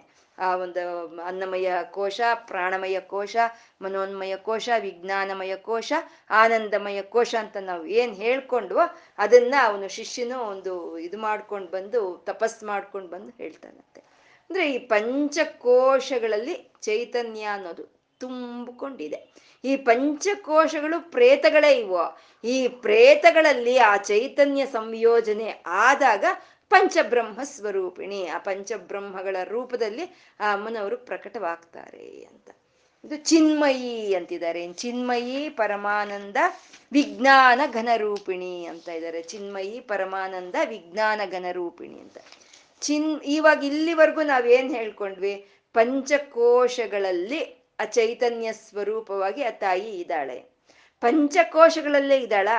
ಈ ಪಂಚಕೋಶಗಳಿಗೂ ಅತೀತವಾಗೂ ಇದ್ದಾಳೆ ಆ ತಾಯಿ. ಪಂಚಕೋಶಗಳಿಗೆ ಚೈತನ್ಯವನ್ನು ಕೊಡ್ತಾ ಪಂಚಕೋಶಗಳಿಗೆ ಆಧಾರವಾಗಿ ತಾನು ಅತೀತವಾಗಿ ಇದ್ದಾಳೆ. ಅಂದ್ರೆ ಒಂದು ಅನ್ನ ಅನ್ನಮಯ ಕೋಶಕ್ಕೆ ಆಧಾರವಾಗಿ ಇರೋಂಥದ್ದು ಪ್ರಾಣಮಯ ಕೋಶ, ಪ್ರಾಣಮಯ ಕೋಶಕ್ಕೆ ಆಧಾರವಾಗಿ ಇರುವಂಥದ್ದು ಮನೋನ್ಮಯ ಕೋಶ, ಮನೋನ್ಮಯ ಕೋಶಕ್ಕೆ ಆಧಾರವಾಗಿರುವಂಥದ್ದು ವಿಜ್ಞಾನಮಯ ಕೋಶ, ಅವಿಜ್ಞಾನಮಯ ಕೋಶಕ್ಕೆ ಆಧಾರವಾಗಿ ಇರುವಂಥದ್ದು ಆನಂದಮಯ ಕೋಶ. ಮತ್ತೆ ಅದಕ್ಕೆ ಯಾವ್ದು ಆಧಾರ? ಆನಂದಮಯ ಕೋಶಕ್ಕೆ ಯಾವ್ದು ಆಧಾರವೋ ಅದೇ ಬ್ರಹ್ಮಪುಚ್ಚಂ ಪ್ರತಿಷ್ಠಾ ಅಂತ. ಅಂದ್ರೆ ಈ ಆನಂದಮಯ ಕೋಶಕ್ಕೂ ಐದು ಕೋಶಗಳಿಗೂ ಯಾರು ಕಾರಣವಾಗಿ ಇದ್ದಾರೋ ಅವಳೇ ಪರಮಾತ್ಮಳು, ಅವಳೇ ಪರಬ್ರಹ್ಮಳು ಅಂತ ಬ್ರಹ್ಮಪುಚ್ಚಂ ಪ್ರತಿಷ್ಠಾ ಅಂತ ಹೇಳೋದು.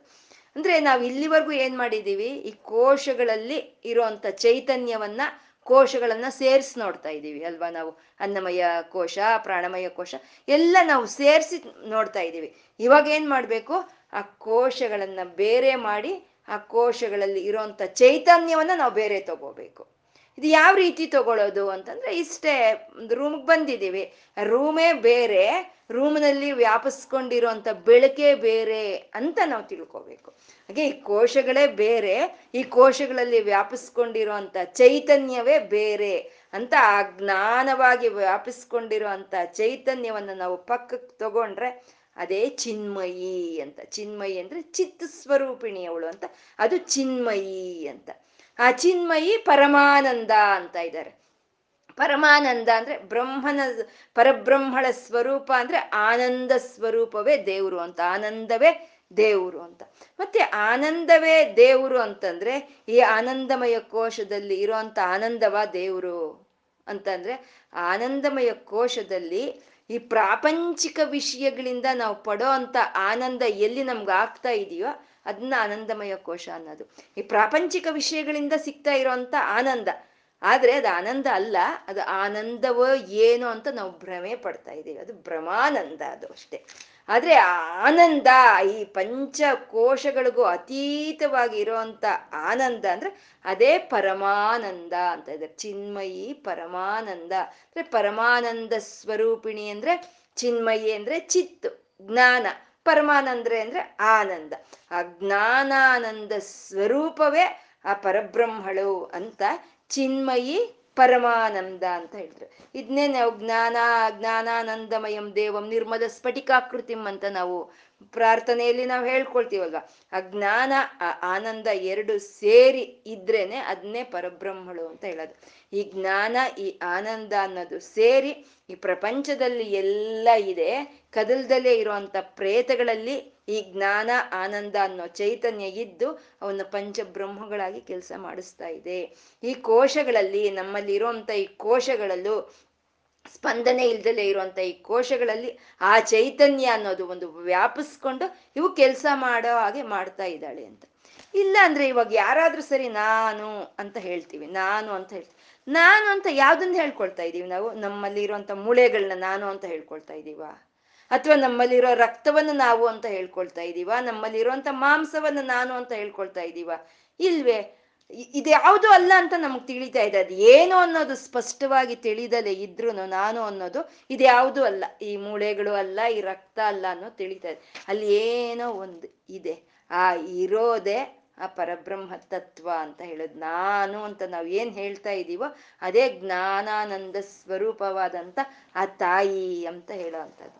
ಇಲ್ಲ ಅಂದ್ರೆ ನಮ್ಮ ಫೋಟೋ ಅಂತ ನಾವು ಮೂಳೆಗಳನ್ನ ನಮ್ಮ ಒಂದು ಒಂದು ಸ್ಕೆಲಿಟನ್ ಅನ್ನು ತಗೊಂಡು ಹಾಕೊಳ್ಳಲ್ಲ ಅಲ್ವಾ? ಅಂದ್ರೆ ನಾನು ಅನ್ನೋದು ಅದು ಮೂಳೆಗಳಲ್ಲ, ನಮ್ಮ ಒಳಗಡೆ ಇರೋ ಅಂತ ಚೈತನ್ಯ, ಆ ಜ್ಞಾನಾನಂದ ಚೈತನ್ಯವೇ ಅವಳೇ ಪರಬ್ರಹ್ಮಳು ಅಂತ ಹೇಳೋದು. ವಿಜ್ಞಾನ ಘನ ರೂಪಿಣಿ ಅಂತ ಹೇಳಿದ್ರೆ ಘನವಾಗಿದ್ದಾಳೆ. ನಾನು ಅನ್ನೋದ್ರಲ್ಲಿ ಒಂದು ಸಾಲಿಡ್ ಆಗಿ ಏನೋ ಒಂದು ಇದೆ, ನಾನು ಅನ್ನೋದ್ರಲ್ಲಿ ಆ ಸಾಲಿಡ್ ಆಗಿರೋ ಅಂತ ತತ್ವವನ್ನೇ ವಿಜ್ಞಾನ ಘನರೂಪಿಣಿ ಅಂತಂದ್ರು. ವಿಜ್ಞಾನ ಘನರೂಪಿಣಿ ಅಂತ, ವಿಜ್ಞಾನ ಪ್ರಜ್ಞಾನ ಅನ್ನೋದು ನಮಗೆ ವೇದಗಳಲ್ಲಿ ಒಂದು ಅತ್ಯಂತ ಒಂದು ಇದರಾಗಿ ಬಳಸುವಂಥ ಪದಗಳು. ಜ್ಞಾನ, ವಿಜ್ಞಾನ, ಪ್ರಜ್ಞಾನ ಅಂತ. ಜ್ಞಾನ ಅಂದರೆ ತಿಳ್ಕೊಳ್ಳೋದು, ಪ್ರಜ್ಞಾನ ಅಂತಂದ್ರೆ ವಿಜ್ಞಾನ ಅಂತಂದ್ರೆ ಆ ತಿಳ್ಕೊಂಡಿರೋದನ್ನ ಅಳವಡಿಸ್ಕೊಳ್ಳೋ ಅಂಥದ್ದನ್ನ ಪ್ರಜ್ಞಾನ ವಿಜ್ಞಾನ ಅಂತಾಳೆ. ತಿಳಿಯೋದು ಸುಮ್ಮನೆ ತಿಳಿಯೋದು ಜ್ಞಾನವೇ, ಅದೇನಿಲ್ಲ ಅಂತಲ್ಲ. ಚೆನ್ನಾಗಿ ಅದನ್ನ ಅಳವಡಿಸ್ಕೊಂಡ್ಬಿಟ್ರೆ ನಮ್ಗೇನು ತಿಳಿದಿದೆಯೋ ಅದನ್ನೇ ವಿಜ್ಞಾನ ಪ್ರಜ್ಞಾನ ಅನ್ನೋದು. ನಮಗೆ ಪರಬ್ರಹ್ಮ ಸ್ವರೂಪ ಆ ದೇವರು ಏನು ಅನ್ನೋದು ತಿಳಿದಿದೆ. ಆ ತಿಳಿಯೋದೇ ಜ್ಞಾನ, ಆ ತಿಳಿಯೋದೇ ಅತ್ಯಂತ ಪುಣ್ಯಕರ. ಆ ತಿಳಿದಿರೋದನ್ನ ನಾವು ಅನ್ವಯಿಸ್ಕೊಂಡ್ರೆ, ನಮಗೆ ನಾವು ಅನುಭವಕ್ಕೆ ತಂದ್ಕೊಂಡ್ರೆ ಅಲ್ಲಿ ನಮಗೆ ಸಾಕ್ಷಾತ್ಕಾರವಾಗುವಂಥ ಪರತತ್ವೇ ವಿಜ್ಞಾನ ಘನರೂಪಿಣಿ ಅಂತ. ವಿಜ್ಞಾನ ಆ ಅಮ್ಮನವರ ಒಂದು ಆ ಚೈತನ್ಯ ಯಾವ ರೀತಿ ಹರಳ್ಕೊಂಡಿದೆ ಇಲ್ಲಿ ಈ ಪ್ರಪಂಚದಲ್ಲಿ, ಅತ್ಯಂತ ವಿಜ್ಞಾನಭರಿತವಾಗಿ ವ್ಯಾಪಿಸ್ಕೊಂಡಿದೆ. ಇಲ್ಲಿ ಯಾವುದು ಒಂದು ನೋಡಿದ್ರು ಏನೇನೋ ಮಾಯಾಜಾಲ ಅನ್ನೋ ಆಗಿದೆಯಾ, ಅತ್ಯಂತ ವಿಜ್ಞಾನ ಅಡಗಿರುತ್ತೆ ಪ್ರತಿ ಒಂದು ಕಣದಲ್ಲೂ. ಅತ್ಯಂತ ವಿಜ್ಞಾನಭರಿತವಾಗಿ ಆ ಒಂದು ಆ ಕಣದ ರಚನೆ ಅನ್ನೋದಾಗಿರುತ್ತೆ. ನಾವು ಆ ತಾಯಿಯನ್ನ ನಾವು ಬೇರ್ಪಡಿಸಿ ಆ ಚೈತನ್ಯವನ್ನ ಚೈತನ್ಯವಾಗೇ ನಾವು ಧ್ಯಾನ ಮಾಡಿದಾಗ ಆ ತಾಯಿ ಚಿನ್ಮಯಿ ಪರಮಾನಂದ ವಿಜ್ಞಾನ ಘನರೂಪಿಣಿ, ಆ ವಿಜ್ಞಾನದ ಘನ ರೂಪ ರೂಪ ತಾಯಿ ಅನ್ನೋದು ನಮಗೆ ಅರಿವಿಗೆ ಬರುತ್ತೆ. ಅದು ವಿಜ್ಞಾನ ಘನರೂಪಿಣಿ ಅಂತಂದ್ರು. ಇವಾಗ ಪರಬ್ರಹ್ಮಳನ್ನು ಕುರಿತು ನಾವು ಒಂದು ಧ್ಯಾನಿಸ್ಕೊಂಡು ಬರ್ತಾ ಇದ್ದೀವಿ ಅಲ್ವಾ? ಅವಳನ್ನ ಕುರಿತು ನಾವು ಯೋಚನೆ ಮಾಡ್ತಾ ಇದ್ದೀವಿ. ಏನು ಪ ಪರಬ್ರಹ್ಮ ಅಂದರೆ ಏನು? ನನ್ನ ನನ್ನ ತ ಶರೀರ ಅನ್ನೋದಲ್ಲ, ನನ್ನ ಕೋಶಗಳು ಅನ್ನೋದಲ್ಲ, ನಾನು ಅನ್ನೋದಕ್ಕೆ ಏನು ಕಾರಣವಾಗಿದೆಯೋ ಅದೇ ಪರಬ್ರಹ್ಮಳು, ಅವಳು ಜ್ಞಾನಾನಂದ ರೂಪಳು ಅಂತ ನಾವು ಇಲ್ಲ ನಾವು ಮನಸ್ಸಲ್ಲಿ ನಾವು ಇದು ಮಾಡ್ಕೊಂಡು ಬರ್ತಾ ಇದ್ದೀವಿ. ಇದನ್ನೇನಂತೀವಿ? ಧ್ಯಾನ ಅಂತೀವಿ. ನಮ್ಮ ಧ್ಯಾನದಲ್ಲಿ ಅವಳು ಇದ್ದಾಳೆ. ಹೇಗಿದ್ದಾಳೆ? ಜ್ಞಾನಾನಂದ ರೂಪವಾಗಿ ನಮ್ಮ ಧ್ಯಾನದಲ್ಲಿ ಇವಾಗ ಅವಳಿದ್ದಾಳೆ. ಇವಾಗ ಏನಾದ್ರೂ ಒಂದು ಹುಡುಕ್ಬೇಕು ಅಂದ್ರೆ ಅದು ಹೇಗಿದೆ ಅಂತ ನಮ್ಗೆ ತಿಳಿಬೇಕಲ್ವಾ? ತಿಳಿದ್ರೇನೆ ಹುಡುಕೋದಕ್ಕೆ ನಮ್ಗೆ ಸಾಧ್ಯ ಆಗುತ್ತೆ. ಇವಾಗ ಒಂದು ರೂಪಾಯಿ ಕಾಯಿನ ಎಲ್ಲೋ ಬಿದ್ದೋಗಿದೆ, ನೆಲದ ಮೇಲೆ ಬಿದ್ದೋಗಿದೆ, ಅದನ್ನ ಹುಡುಕ್ಬೇಕು. ಹೇಗೆ ಹುಡುಕ್ತೀವಿ? ಆ ರೂಪಾಯಿ ಕಾಯಿನ ಅನ್ನೋದು ನಮ್ಮ ಮನಸ್ಸಲ್ಲಿ ಇರುತ್ತೆ, ನಮ್ಮ ಮನಸ್ಸಲ್ಲಿ ಇರುತ್ತೆ, ಅದನ್ನೇ ಧ್ಯಾನ ಅಂತೀವಿ. ಆ ರೂಪಾಯಿ ಕಾಯಿನೇ ನಮ್ಮ ಮನಸ್ಸಲ್ಲಿ ಓಡ್ತಾ ಇರುತ್ತೆ, ಅದನ್ನ ಓಡ್ತೀವಿ.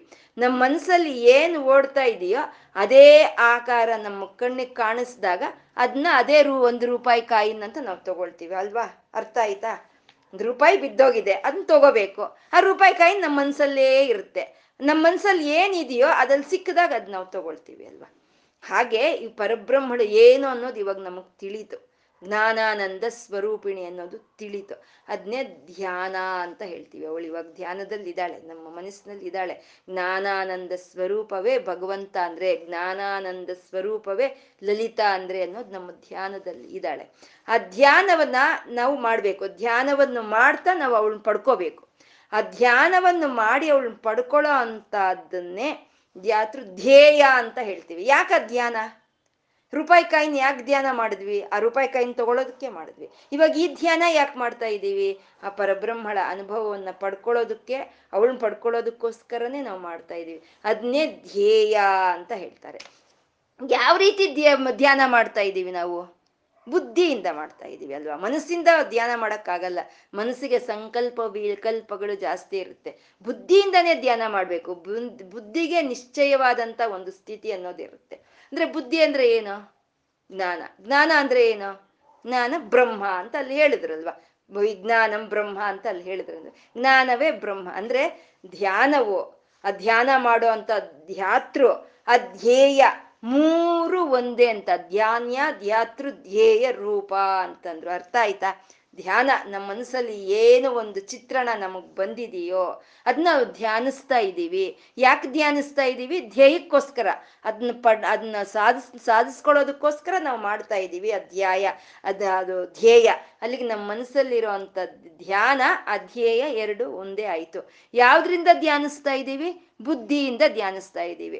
ಆ ಬುದ್ಧಿನೇ ಜ್ಞಾನ, ಜ್ಞಾನವೇ ದೇವರು. ಅಂದ್ರೆ ಮೂರು ಒಂದಾಯ್ತು. ಧ್ಯಾನ ಧ್ಯಾತೃ ಧ್ಯೇಯ ರೂಪ ಅಂತ ಮೂರು ಒಂದೇ ಆಗುವಂಥದ್ದು. ನಾವು ಯಾವಾಗ ಪರಬ್ರಹ್ಮಳನ್ನ ಚಿನ್ಮಯಿ ಅಂತ ಪರಮಾನಂದ ಸ್ವರೂಪಿಣಿ ಅಂತ ನಾವು ಬೇರೆ ಮಾಡ್ತಾ ಅವಳನ್ನ ಧ್ಯಾನಿಸ್ತೀವೋ ಅವಾಗ ನಮ್ಮ ಧ್ಯಾನದಲ್ಲೂ ಅವರೇ ಇರ್ತಾಳೆ, ನಮಗೆ ಧ್ಯೇಯವಾಗಿ ಅವಳೇ ಇರ್ತಾಳೆ. ನಮ್ಮನ್ನು ಧ್ಯಾನಿಸ್ತಾ ಇರುವಂಥ ಬುದ್ಧಿಯ ಸ್ವರೂಪವು ಅವಳೇ ಅಂತ ಧ್ಯಾನ ಧ್ಯಾತೃ ಧ್ಯೇಯ ರೂಪ ಅಂತಂದ್ರು. ಈ ಧ್ಯಾನ ಧ್ಯಾತೃ ಧ್ಯೇಯ ರೂಪ ಅನ್ನೋದು ಮೂರು. ಇದು ಪ್ರಥಮವಾಗಿ ನಮ್ಗೆ ಮೂರೇ ಇರುತ್ತೆ. ಪ್ರಥಮವಾಗಿ ನಾವು ಸಾಧನೆಯನ್ನ ಶುರು ಮಾಡಿದಾಗ ಮೂರೇ ಇರುತ್ತೆ, ಮೂರ್ ಮೂರೇ ಇರುತ್ತೆ. ಸಾಧ ಪ್ರಾರಂಭದಲ್ಲೂ ಮೂರು ಇರುತ್ತೆ, ಸಾಧನೆಯಲ್ಲೂ ಮೂರು ಇರುತ್ತೆ. ಆ ಸಿದ್ಧಿ ಪಡ್ಕೊಂಡಾಗ ಅದು ಒಂದೇ ಆಗೋಗುತ್ತೆ. ಅದೇ ಧ್ಯಾನ ಧ್ಯಾತೃ ಧ್ಯೇಯ ರೂಪ ಅಂತ ಹೇಳುವಂಥದ್ದು.